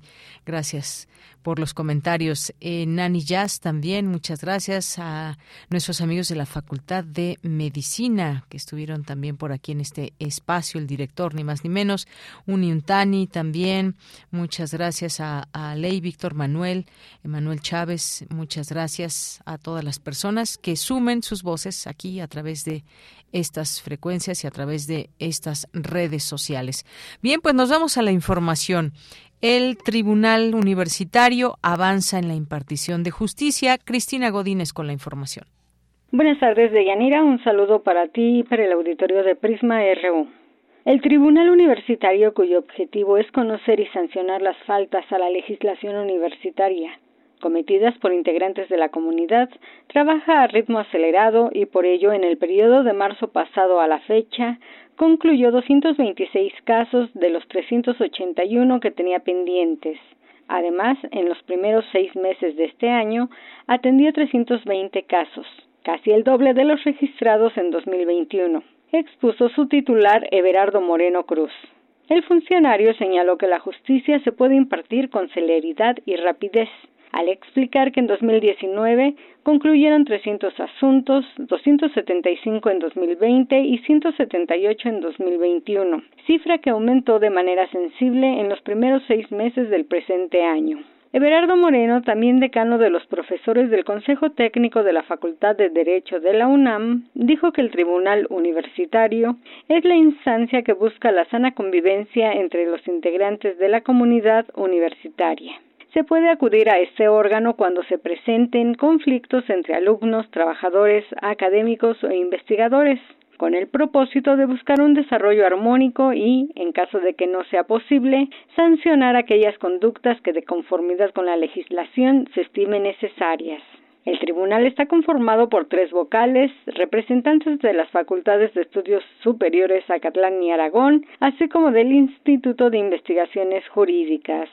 Everardo Moreno concluye que en la medida en que se tenga una convivencia armónica en nuestra casa de estudios, el tribunal tendrá menos trabajo y el que haya pocos asuntos es signo de que las cosas marchan bien. De Yanira, este es mi reporte. Buenas tardes.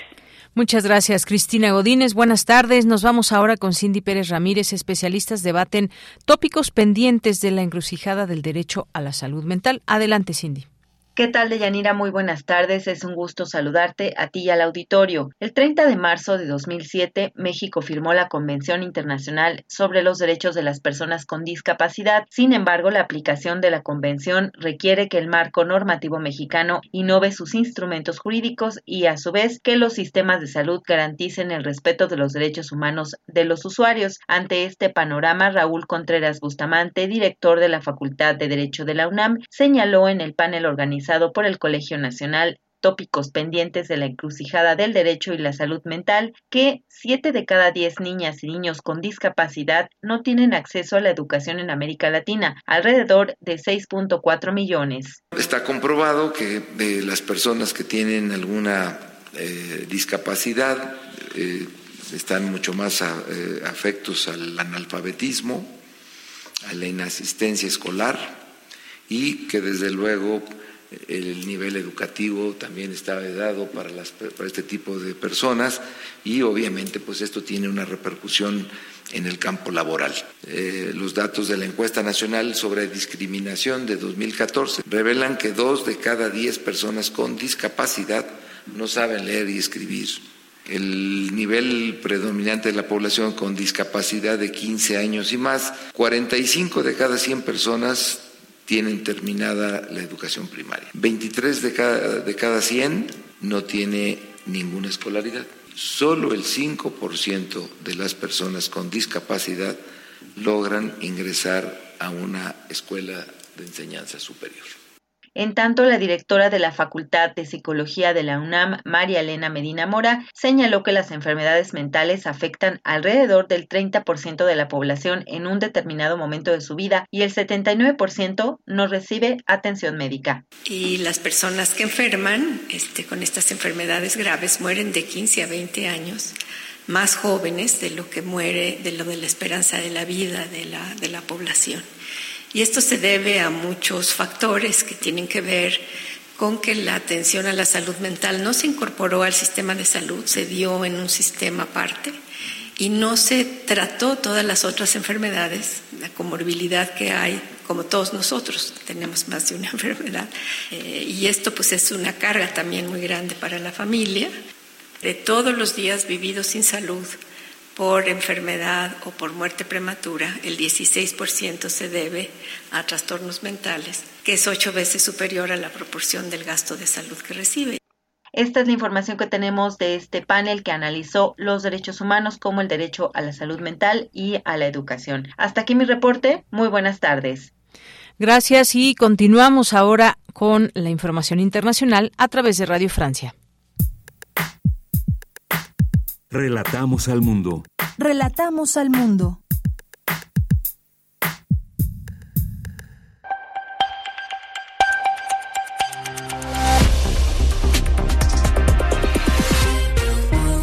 Bienvenidos al flash informativo de Radio Francia Internacional.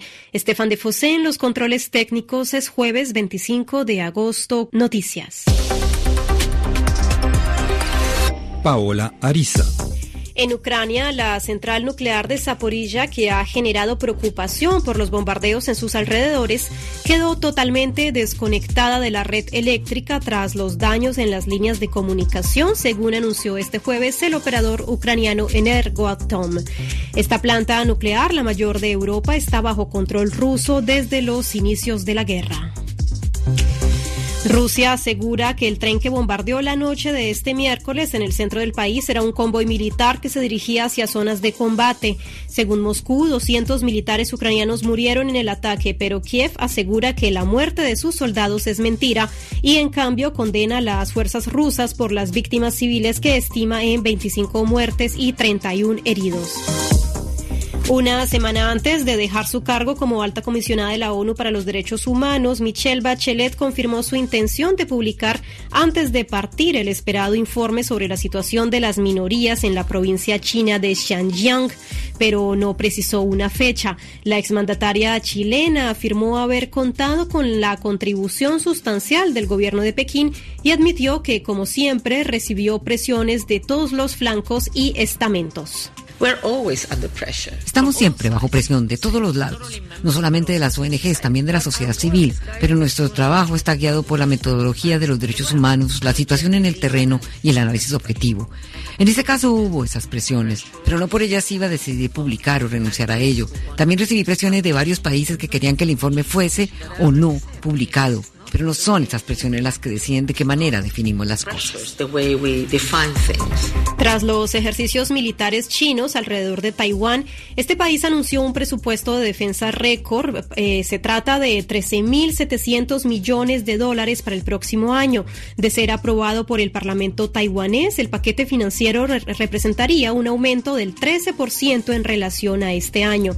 A ello se sumaría un presupuesto especial que será creado para adquirir nuevos aviones casas y otros equipos para apuntalar las capacidades navales y aéreas de Taiwán. En Japón, el jefe de la Agencia Nacional de Policía, Itaru Nakamura, anunció hoy su renuncia tras una investigación sobre la seguridad del ex primer ministro Shinzo Abe, quien fue asesinado el 8 de julio durante un mitin electoral. Y hasta aquí las noticias en RFI.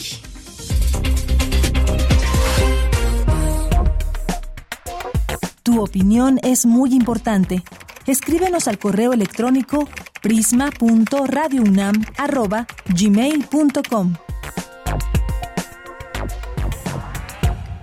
Dos de la tarde con 20 minutos. Continuamos y queremos hacerles otra invitación porque el programa universitario de estudios sobre democracia, justicia y sociedad invita a la segunda Feria por la Democracia, las batallas por la vida en su segunda edición. Este encuentro universitario y ciudadano por la democracia busca generar conciencia y reflexión en torno a las graves consecuencias sociales y ambientales que el desarrollo económico capitalista ha causado, entre ellas un colapso climático de magnitud nunca vistas.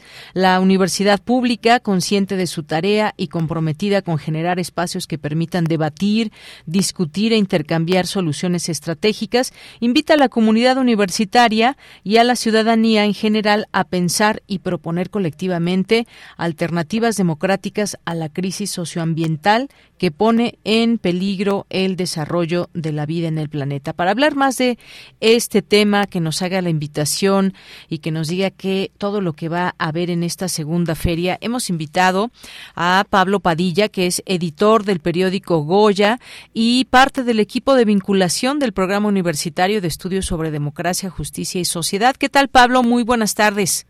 Buenas tardes, Deyanira. Me da mucho gusto volver a estar aquí contigo. A mí también me da mucho gusto escucharte. Ahí seguimos, por supuesto, al periódico Goya. Eh, y bueno, pues ahora en esta feria, segunda feria por la democracia, las batallas por la vida, este título que llama mucho la atención y que ya pues daba yo un poco el contexto de lo que va a tratar. Pero cuéntanos, por favor, cómo nace esta idea, un tema pues sin duda preocupante y que debemos hacer conciencia. Claro que sí, mira. Pues como dices, el nombre es surgió de un rebote de ideas justo a partir pues de esta agenda que llevamos en los últimos años, que es el rescate del planeta, ¿no? Y este rescate del planeta pues va de la mano con las batallas por la vida. Entonces nosotros queríamos reconocerlas. Eh, es por eso que nuestro programa, adjunto desde la Coordinación de las Humanidades, muy apegado a las ciencias sociales, pues dijimos, pues hay que reconocerlas, ¿no? Hay que nombrarlas, hay que saber cuáles son y sobre todo desde la comunidad universitaria compuesta por estudiantes, trabajadores y académicos, pues unirnos, ¿no? Entonces, tomando las instalaciones este, de las islas, ¿no? Este espacio histórico, pues reunirnos justo el primero de septiembre, pues este espacio de reflexión. Este, estamos vinculados y coordinados este, con Espacio, que es la Secretaría de Protección y Atención al Servicio de la Comunidad Universitaria, y pues nos emociona mucho este proyecto. Emociona mucho este proyecto, será un día solamente, pero desde las 9 de la mañana hasta las 19 horas es lo que leo ya aquí en su página del PUEX, en la parte donde dice Segunda Feria por la Democracia. Y bueno, pues esta eh, relación también, esta interacción con la comunidad, cuéntame un poco sobre qué nos debemos preocupar. Se está hablando de un cambio climático que ya eh, pues ha tenido varios años que nos va advirtiendo pero ¿qué es lo que hacemos o lo que no hacemos los ciudadanos y cómo podemos abonar también como universitarios a este debate o diría yo a estas acciones? Claro que sí, Daniel, es muy interesante. Justo nosotros pensábamos aterrizar este un poquito la feria pues a temas que nos compitieran como colectivo, ¿no? Porque nosotros tomamos nuestras acciones por individual, por ejemplo, dejar de usar plásticos de un solo uso, ¿no? Pero no sabemos realmente cómo articular nuestros esfuerzos. Entonces, nuestro plan, desde la página se puede ver, por ejemplo, nuestro croquis general de la feria, que acapara todo este espacio de las islas, desde la Facultad de Economía, Ingeniería hasta Rectoría, ¿no? Y tenemos tres carpas, estas eh, tres principales, que es la carpa Justicia, Democracia y Sociedad, pues están orientadas a tener conversatorios sobre temas que realmente nos interesen como estudiantes ¿no? y orientados hacia actividades en colectivo. Entonces, por ejemplo, en la Carpa Justicia tenemos uno sobre ciudades sustentables, que es el primero a las 10 de la mañana, ¿no? Invitamos a especialistas, arquitectos, que nos explicaran cómo puede ser nuestro México, ¿no? Cómo mejorar estas actitudes, cómo somos una generación que uno prioriza no solo en la salud, digamos, física y mental individual, sino en colectivo. ¿No? Y cómo repercute nuestra ciudad, nuestro ambiente. Entonces, cómo poder mejorarla. Después, en esa misma carpa, otro tema que le compete a, nosotras, este, las juventudes, que es vivir en la Ciudad de México, vivienda, gentrificación y desalojo. Otro tema sumamente interesante. Una de las preocupaciones también de nosotros los jóvenes pues, es cómo vamos a vivir ¿no? en esta ciudad que cada vez tiene muchísimas más problemáticas este, interseccionales, por así decirlo, ¿no? con muchas aristas, puntos de vista. Entonces, ¿cómo podemos aterrizarlas? Luego también tenemos otra plática que a mí en lo emocional, este, emocionalmente me mueve mucho, que es moverse en bici, resistencia al cochecentrismo, ¿no? Nosotros hemos sufrido siempre el tráfico en la Ciudad de México, sabemos que las bicicletas pues apenas están haciendo su ruidito, se están abriendo espacio en esta ciudad y los que más las ocupan somos los jóvenes, ¿no? Entonces también ocupar este espacio para discutirlo. Claro, por supuesto. Y es que ya estamos viviendo las consecuencias de la crisis ecológica. Quizás otras generaciones, pues nos tocaba un poco platicar de lo que venía, de lo que todo apuntaba si no tomábamos eh, medidas. Y pero ahora, pues al no haber tomado las medidas completas y adecuadas, pues ya estamos en una crisis ecológica y ahora hablamos de nuestra propia huella ecológica. Esto que mencionas de los plásticos, eh, pues los plásticos que nos remiten a estas islas de plástico, por ejemplo, que hay en distintos mares, porque hay tanto que estamos utilizando de un solo uso. Imagínate bebernos un agua, eh, un agua en un envase que pues tarda en disolverse muchos años y que todas millones de personas en el mundo estén utilizando plásticos de un solo uso. Si quiera imaginarlo, creo que nos pone los pelos de punta y, en principio, pues toda esta estos datos que nos sensibilicen. Eso es lo que está pasando. Primero tener la teoría y pasar a la práctica, porque de nada sirve que veamos lo que estaba sucediendo y contar los números si no tomamos acciones. Y qué mejor un lugar idóneo, pues es la universidad, Pablo. Así es, Deyanira, tienes toda la razón. Pero además en esta feria, como vamos a componer todo el día, pues también tenemos una agenda, por ejemplo, de talleres. Estos talleres eh, pues tienen justo este propósito de saber qué hacer nosotros como medidas tanto individuales, pero también desde casa, ¿no? Sobre todo. Entonces, por ejemplo, tenemos un taller de huertos urbanos, ¿no? Que saber cómo de siembra, un poquito más, que cada vez son más populares en nuestra ciudad, ¿no? Este, también vamos a tener uno de inclusión sobre lenguas de señas mexicanas, ¿no? También en esta apertura que tenemos. Y el primer taller que tenemos también es muy, muy interesante, se llama Un tío por el planeta, porque también estamos vinculados con la comunidad de deporte UNAM y va a venir en representación la Federación de Kickboxing entonces es padrísimo ver cómo van a converger pues, diferentes ópticas y esfuerzos, ¿no? Que todo gira alrededor del medio ambiente y pues, la preservación y las batallas por la vida.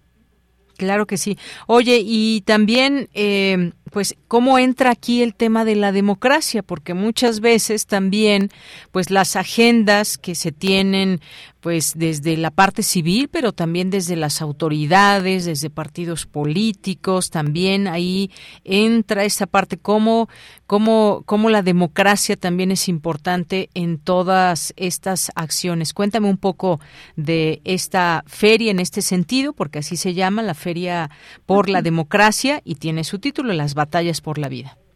Exactamente.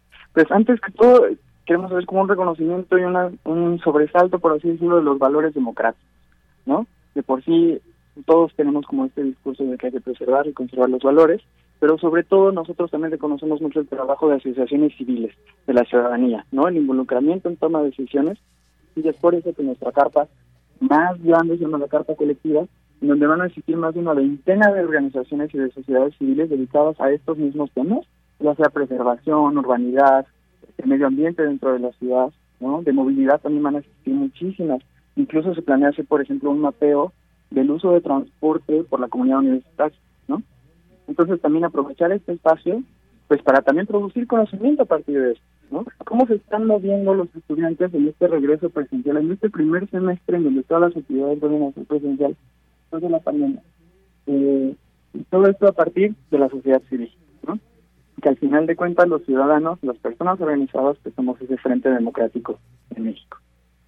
Efectivamente. Bueno, pues ahí está, reiteramos esta invitación, porque además en esto que nos platicas, talleres, conferencias, conversatorios y la jornada de debate estudiantil sobre la construcción de megaproyectos. Oye, hablando de todo esto, pues hay megaproyectos en construcción en este actual gobierno. Se vale, se discutirá también todo esto en las actividades que tienen contempladas. Sí, justo. Esta es una segunda iniciativa, es el segundo debate universitario el primero que tuvimos fue sobre la consulta de revocación de mandatos. Este segundo es sobre los megaproyectos, ¿no? Muy nada justo de la discusión medioambiental. Este, tenemos una pregunta este, pues detonadora, ¿no? Que es un desarrollo social o ecocidio, ¿no? Entonces nos gustaría que el debate estudiantil girara en torno a esto, justamente. Claro, bueno, pues será muy interesante también todo esto, se va a poner bueno, ojalá que muchas eh, estudiantes eh, participen, es una justamente para interactuar, para ofrecerles esta posibilidad también de que se vayan metiendo en todos estos temas desde nuestra universidad, se va a poner muy bueno no solamente ese debate seguramente, sino toda la feria, segunda feria por la democracia, las batallas por la vida, pueden entrar ahí al PUEX, ahí está pues toda esta información, Jueves 1 de septiembre, de las 9 a las 19 horas, ahí en las islas de Ciudad Universitaria. ¿Algo más que nos quieras comentar antes de despedirnos, Pablo? Sí, justo también tenemos una cartelera cultural muy interesante con más de 10 bandas dos obras de teatro buenísimas.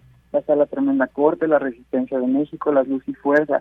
Entonces también se va a poner bueno por este lado, ¿no? Oferta cultural, participación democrática y pues las batallas por la vida, ¿no? En rescates y el medio ambiente.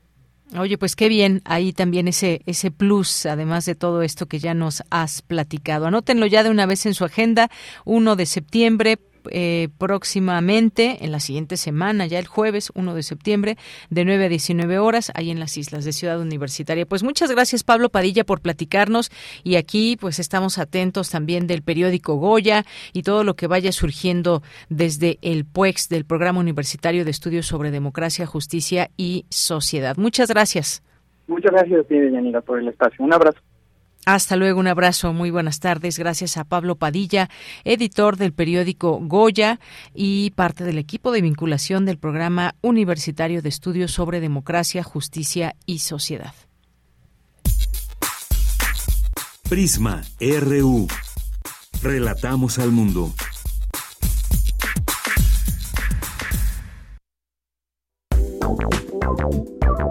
Queremos escuchar tu voz. Síguenos en nuestras redes sociales. En Facebook como Prisma RU y en Twitter como arroba PrismaRU.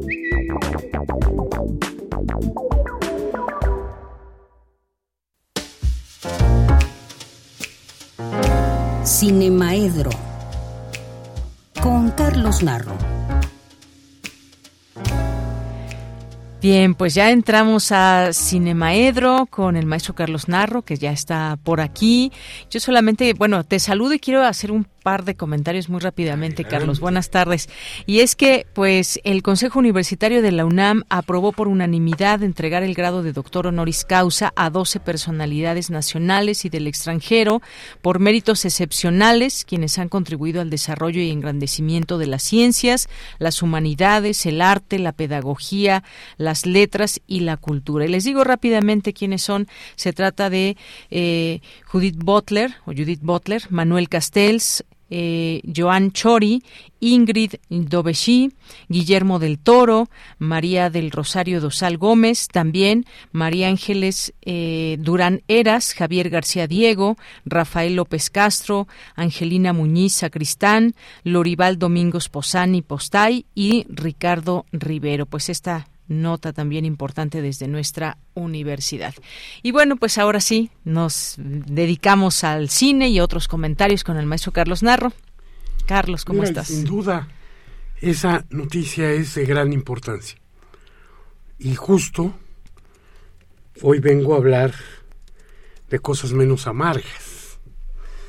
¿No? El este eh, a celebrar la decisión del Consejo Universitario de que, a, a la propuesta del rector aceptó a estos doce notables. Por muchas razones, a varios de ellos los, los conocemos bien en la universidad, porque han tenido una carrera dentro de la universidad, o como Rafael López Castro, que durante muchos años fue el autor de todos los carteles que veíamos de teatro, cine, danza, de difusión cultural de la UNAM. Eran obra de Rafael López Castro, seguramente el discípulo más destacado de Vicente Rojo, pero fundamentalmente nos pone de muy buen humor, nos da una gran alegría y nos parece de extraordinaria justicia la, eh, la nominación y posterior reconocimiento a Guillermo del Toro. Guillermo del Toro es una figura única en el panorama eh, de la cultura nacional por muchas cosas. por muchas cosas. Destacó desde muy joven haciendo una cantidad de cosas que a veces cuando no sé si alguien tiene la oportunidad de tener el conjunto de las cosas que ha hecho Guillermo y no lo conoce pensará que tiene 100 años, ¿no? Porque son muchísimas las cosas que ha hecho y lo que pasa es que tiene una capacidad de trabajo enorme y que empezó muy joven. Guillermo se formó en la escuela de cine que hicieron en Guadalajara Emilio García Riera y Jaime Humberto Hermosillo.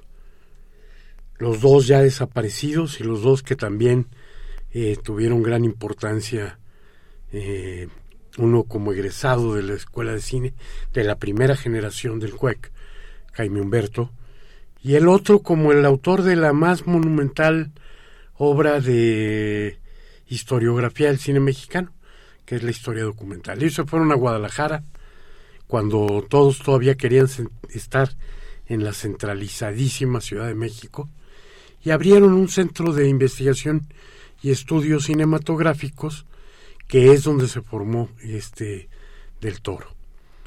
Todavía siendo estudiante, participó como productor en una de las películas de Jaime Humberto. Yo creo que tenía como 20 años el chamaco y ya, ya era productor de la película de uno de los grandes del cine nacional. Después se forjó eh, más firmemente en una serie de televisión, pero que se hacía como cine, que fue muy importante en los años 80 en México, que fue la hora marcada. Ahí Guillermo dirigió, hizo guiones, pero sobre todo con casi todos tenía que ver, porque él era el que les resolvía los efectos especiales, los maquillajes especiales, los vestuarios especiales, los diseñaba, porque pues nos enfrentamos con una inteligencia notable, pero con una vida interior excepcional y que está poblada de monstruos y este eh, creaciones maravillosas sin duda alguna y entonces cuando antes de los 30 hizo su primera película su ópera prima había hecho ya un par de cortos en la escuela. Y cuando hace Cronos pues a todo el mundo deja sorprendido porque es una de esas películas que con la pura habilidad y creatividad del hacedor de los efectos especiales, que era el propio guionista, productor y director, que era este Guillermo, eh, hace una película de ciencia ficción en la que los efectos especiales parecen hechos por la compañía de George Lucas. Es verdaderamente notable, Cronos. Una película del 93. Una película del 93, fíjate qué bueno que me lo, que me lo dices, entonces tenía 29 años porque él nació en 64. Entonces, una película del 93 que le abre camino ya, de ahí este, segura, asegura su permanencia, ¿no? Porque los que ven la película saben que están enfrente de un verdadero cineasta. Entonces ya es eh, un camino abierto. Esa película se lleva una cantidad de Arieles espectacular para ópera prima. Creo que es la primera y hasta ahora se me hace que la única la única película que como ópera prima gana también el premio a mejor película en el año en que se presenta a los Arieles. Entonces, bueno, pues sin duda eh, un director de cine notable, pero un director de cine que es más vasto. De todas las películas que ha hecho como director, solamente en una no hizo el guion en Blade 2. Porque bueno, la industria es así y seguramente eh, si nos ponemos a revisar la ficha de Blade 2, seguramente pasó por varios directores antes de que se quedara este Guillermo del Toro con ella. Pero lo que sí es seguro, que a diferencia de los directores de la industria, estamos enfrente de un verdadero autor. Nunca ha filmado una película que él no quiera filmar nunca se ha acercado ni siquiera a coquetear con la idea de el cine que nos da de comer, ¿no? Que ni modo, Hasta Buñuel tuvo que pasar por esas. ¿no? Pues sí. Buñuel, la parte de su obra mexicana, le llamaba las películas alimentarias. Y pues, ¿qué? ¿Qué haces si eres un refugiado, si estás sin casa, sin lo que te den? Lo vas a hacer, ¿no? Pero bueno, él, él ha tenido la suerte de poder escoger exactamente las películas que quiere y en ese sentido ser un autor completo. Director, productor, guionista de la mayor parte de, de sus películas. Productor de muchas otras cosas. ¿no? Productor con, con este, eh, sobre todo ahí lo vamos a ver inclinado a eh, apoyar algunas primeras películas. O sea, un hombre que cree en los jóvenes y que les da su primera oportunidad. Entonces, bueno, pues una como regresándome un poquito porque me salté, regre- regresando a su obra como director, eh, después de ese, de ese de- de inicio deslumbrante que es Cronos, hay una buena cantidad de películas todavía, todas son buenas, yo creo que. A mí hay alguna que me gusta menos, ¿no? O sea, yo creo que a todos, cuando ya llevas más de 10 películas, es difícil que le caigas como monedita de oro a todos. Pero sí hay un par de películas que me parece que son notables. Para empezar, yo creo que El laberinto del fauno es una película que tiene que entrar en el terreno de lo que consideramos las obras maestras. O sea, El laberinto del fauno es una película impecable, impecable por su manera de presentar el, el- un problema histórico complejo, como es el advenimiento del, eh, del franquismo, del equivalente al fascismo italiano, el franquismo en España, es eso, es el advenimiento de una sociedad autoritaria, mocha, represiva por todos lados, y que es una herida que todavía tiene por ahí abierta la, la República, iba a decir, ¿no? Este, España, España, que es monarquía, y que todavía tiene eh, la búsqueda de la, de la República. Y el laberinto del fauno es una película que entretiene, que combina perfectamente la fantasía con el análisis social histórico. Yo creo que el laberinto del fauno es un momento de eh, rompimiento, un momento de cambio a la manera en que se hace el cine en España. También debería de ser para nosotros, pero en México estamos, parece, condenados a seguir repitiendo fórmulas que ya fracasaron en todas partes y seguimos, insistimos con nuestras comedietas, nuestros melodramas.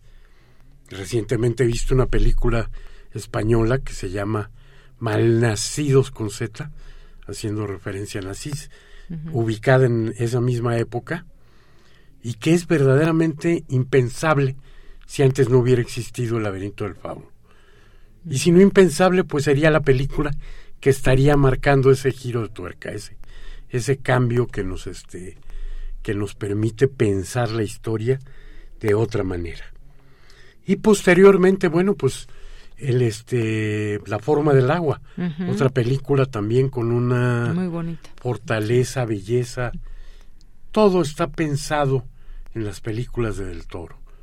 Desde la paleta de colores que selecciona, que con mucha frecuencia, pues es oscura como, como el alma de este buen hombre, que sí es un buen hombre, y que, eh, no sé, tiene, nos tiene ahorita todos esperando Pinocho para acabar pronto, ¿no? O sea, es un Exacto. director, no ha hecho películas cada año, ahí se las lleva cada dos años, cada tres, pero de pronto hay algunas que tardan muchos años en su cerebro, en su escritorio, en sus cajones. Hace varios años hizo un recuento de los guiones terminados y que por dis- distintas circunstancias no llegaban a la pantalla. Sin amargura dijo, bueno, creo que algunas de estas películas su estado normal es quedarse en guiones, ¿no? Pero no, no, no, porque de esa lista de películas que nos dio, y que yo en lo particular te voy a decir que la que más me emocionaba la idea de verla hecha por él era El Conde de Montecristo. Espero que todavía nos dé la sorpresa porque con Pinocho llevaba 15 años este, peleando por hacerla. Y por fin ahora la hace como comedia musical en animación, con figuras animadas. Resultado además de su colaboración con la gente de Guadalajara, con los animadores de Guadalajara, donde fundó una escuela de animación y donde trabaja con los mejores y los tenía hace años ya diseñando las marionetas, eh, diseñando los escenarios. Sí, una planeación tremenda. Todo a partir de la mente de él. Entonces... Eh, ya la veremos. ya la veremos, ya la veremos. Ya la veremos. Oye, por supuesto, el Callejón de las Almas Perdidas también. Que ya la vimos. Reciente, que ya la vimos. Era una de las, de las deudas que él tenía y que la vimos hace un par de años.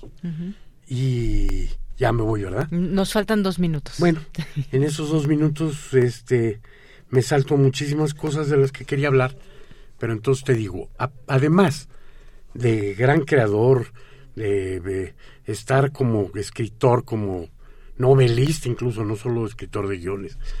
Eh, Guillermo del Toro es una gran, extraordinaria persona.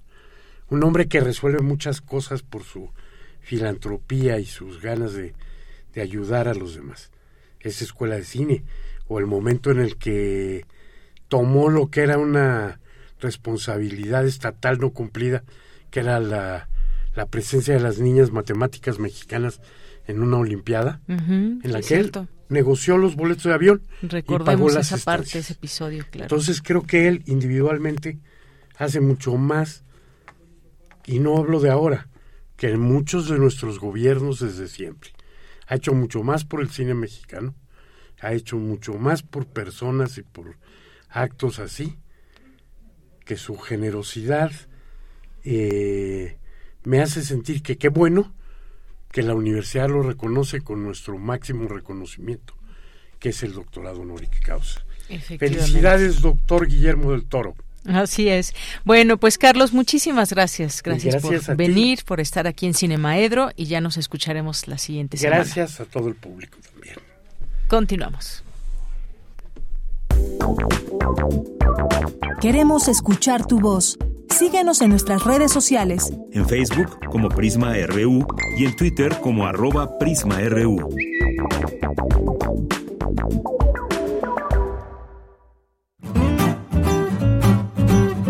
Cultura RU.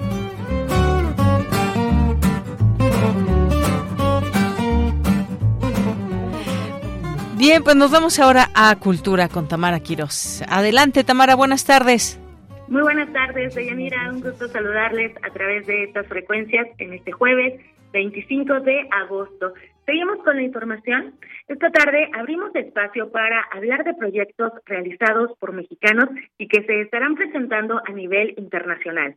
El primero es una exposición. Se trata de 100 Fridas para Frida, una muestra colectiva que reunirá 115 obras de artistas mexicanos realizadas para homenajear a Frida Kahlo con motivo de sus 115 años de, de, su nacimiento y se inaugurará el 1 de septiembre en una galería privada en París, para después regresar a México. Las piezas que se presentarán fueron realizadas ex profeso para la ocasión y con la participación de creadores de todo el país, como iniciativa de Área 7 del difusor y promotor cultural Fernando Aroche Bello, así como Perro Azul Galería, Taller de Arte Caplés, Visual 5 Diseño, Ruth Morales Arte y la Asociación Colibrí, ubicadas en París, así como de otras organizaciones culturales. Sobre este proyecto, eh, para tener todos los detalles, conversamos con Fernando Aroche. Escuchemos lo que comparte estos micrófonos sobre Cien Fridas para Frida. Sabíamos que este año se celebran los 115 años del nacimiento de Frida una fecha importante, ¿no? Eh, hay en este momento ya exposiciones con este motivo y pues de esta manera nosotros nos unimos a esta celebración con una exposición además internacional para llevar la obra de todos esos artistas mexicanos que participan. Nosotros la planeamos con esa intención eh, de llevarla a París porque París es de la ciudad donde Frida vivió, vivió ahí cerca de dos meses, es el único lugar del extranjero a donde, a donde viajó y permaneció más tiempo, entonces ese dato histórico, esa parte de su vida, pues ha generado una serie de investigaciones, libros, hasta novelas, me parece, en torno a ese hecho. Fernando Aroche, a quien acabamos de escuchar, tiene más de dos décadas como gestor cultural, impulsando artistas consagrados y emergentes para llegar a galerías de otros países y en Cien Fridas para Frida colaboran artistas de varias edades, hay niños, adolescentes que están en academias de arte en otros estados de la República Mexicana, entre ellos Campeche, así como artistas de la Facultad de Artes y Diseño de la UNAM.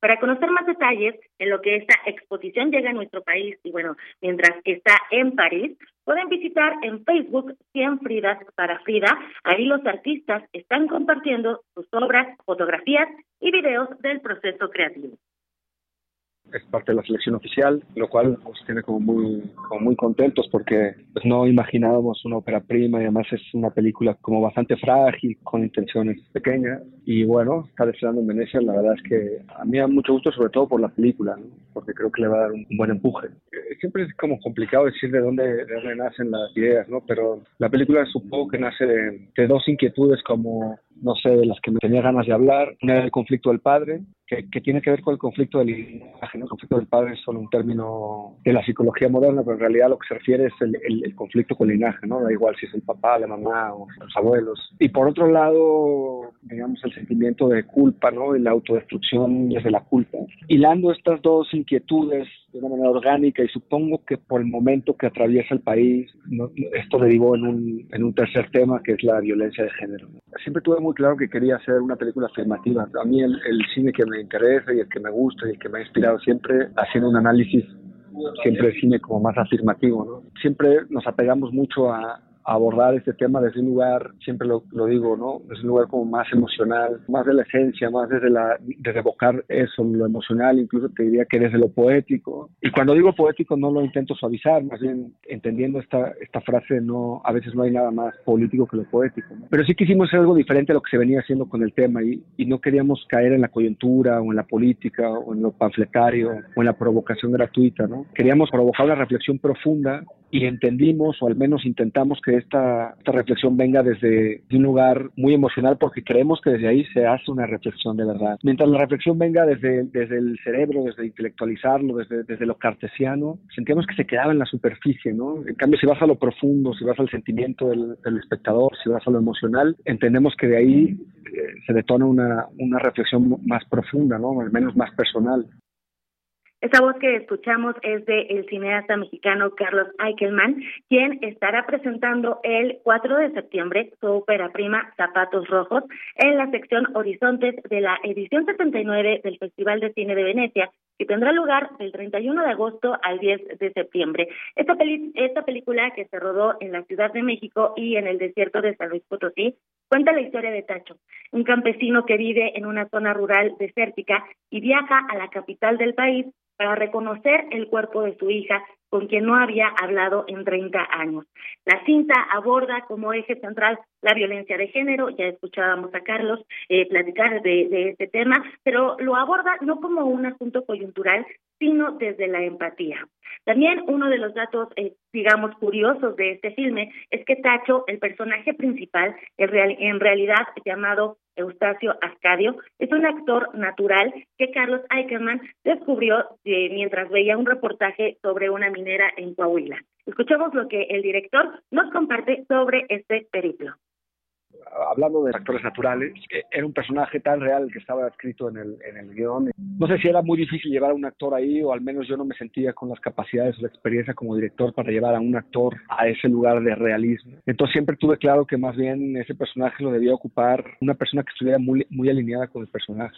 En ese sentido empezamos a buscar actores naturales. Yo siempre digo que la película escogió a Tacho y Tacho a la película, ¿no? O sea, es un tema de energía y que es difícil explicar también viendo un, un reportaje de Minas que no tenía nada que ver con la película. Me encontré con una entrevista de, Tacho, y yo estaba escribiendo el guion en ese momento, y nada, mientras veía la entrevista me pareció increíble que fuera tan parecido el, personaje a lo que estaba escribiendo, ¿no? Así que mandamos al equipo de casting al fin del mundo porque Tacho vive, para que te des una idea, de la Ciudad de México habría que agarrar un vuelo a, Saltillo y de ahí siete horas en coche, dos a siete horas en terracería para llegar a, a donde vive, es decir, vive muy, muy, muy lejos, es complicado, no hay, no hay señal de teléfono, no hay internet, en fin. Pero bueno, el equipo de casting la verdad es que lo hizo muy bien, lo encontró, y bueno, no sé, yo siempre tuve claro que, era él, pero había ciertas dudas dentro de la producción, pero algo, algo nos decía que era Tacho y, en el casting que le hice yo en persona, eh, y me acuerdo que improvisé una secuencia que no está en el guion donde le pedía que, que hablara con su hija, con su hija muerta y, en ese momento él empezó como a llorar y su mujer Cipriana, que, que también es parte muy importante de este proyecto, empezó a llorar en su momento y en fin, nos dimos cuenta que algo sucedía y nos contaron que ellos habían perdido también una hija, de manera distinta a la que sucede en la película, pero bueno, en fin, la herida de la pérdida de la hija estaba ahí. Así que en ese momento yo entendí que la decisión ni siquiera era mía, ni de los productores, ni de la película, ya había elegido a Tacho. Tacho, te busca la policía. Lo siento. Yo lo que quiero ver es a mi hija. Zapatos Rojos se presentará en la edición 79 del Festival de Cine de Venecia. Es una coproducción entre México e Italia que tiene el apoyo del Eficine y será estrenada en México a finales de este año y para principios de 2023 el público podrá disfrutarla en las salas de cine. Con esto llegamos al final de la sección, recordándoles que nos sigan en las redes sociodigitales, donde encontrarán la información que les compartimos al aire. Estamos en arroba prisma RU. Deyanira, regreso contigo a la cabina hasta el próximo lunes, así que bueno, desde hoy les deseo excelente fin de semana. Hasta el lunes. Hasta el lunes. Muchas gracias. Gracias, Tamara Quirós y la sección de Cultura. Nosotros nos encontramos mañana en punto de la una aquí a través de esta frecuencia de Radio UNAM, el 96.1 de FM. Gracias a quienes nos han seguido escribiendo aquí a través de nuestras redes sociales. A David Castillo, a Verónica Ortiz, muchas gracias. También a El Zarco y sus buenos comentarios también para la sección de Cinemaedro. Muchas gracias. Y bueno, antes de despedirnos, también les quiero recomendar una, uno de los artículos que viene hoy en Gaceta. Se profundiza la brecha digital en la tercera edad. Las nuevas tecnologías y las plataformas han sido pensadas y diseñadas desde una perspectiva adultocéntrica.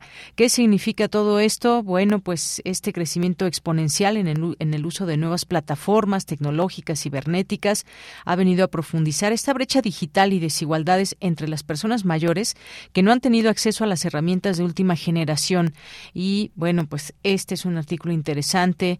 Eh, ¿Cuáles son las mayores desventajas? Urge una capacitación, entre otras cosas. Y bueno, pues ahí dejamos esta, esta recomendación también hoy desde nuestra Gaceta UNAM. Y nos vamos a despedir, nos vamos a despedir ya que estábamos platicando de Guillermo del Toro y los demás también, por supuesto, eh, doctores honoris causa desde nuestra UNAM y ya que platicábamos hace un momento con el maestro eh, Carlos Narro sobre esto, pues bueno, Guillermo del Toro ya tuiteó a sus dos millones de seguidores, doctor del Toro, y aquí esta publicación que hace nuestra UNAM. Nos vamos a despedir con esta canción, con este pequeño, este pequeño extracto de eh, el tema de Nightmare Alley, que es parte de su última película y que aquí dejamos a la escucha. Nos despedimos a nombre de todo el equipo. Soy de Yanira Morán. Que tenga buena tarde y muy buen provecho.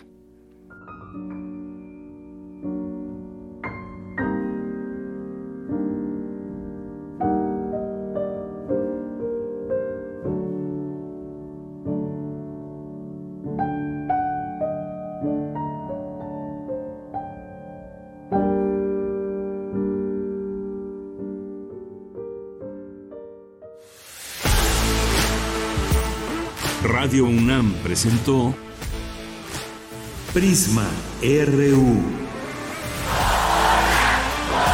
Una mirada universitaria sobre los acontecimientos actuales. Prisma RU. Relatamos al mundo.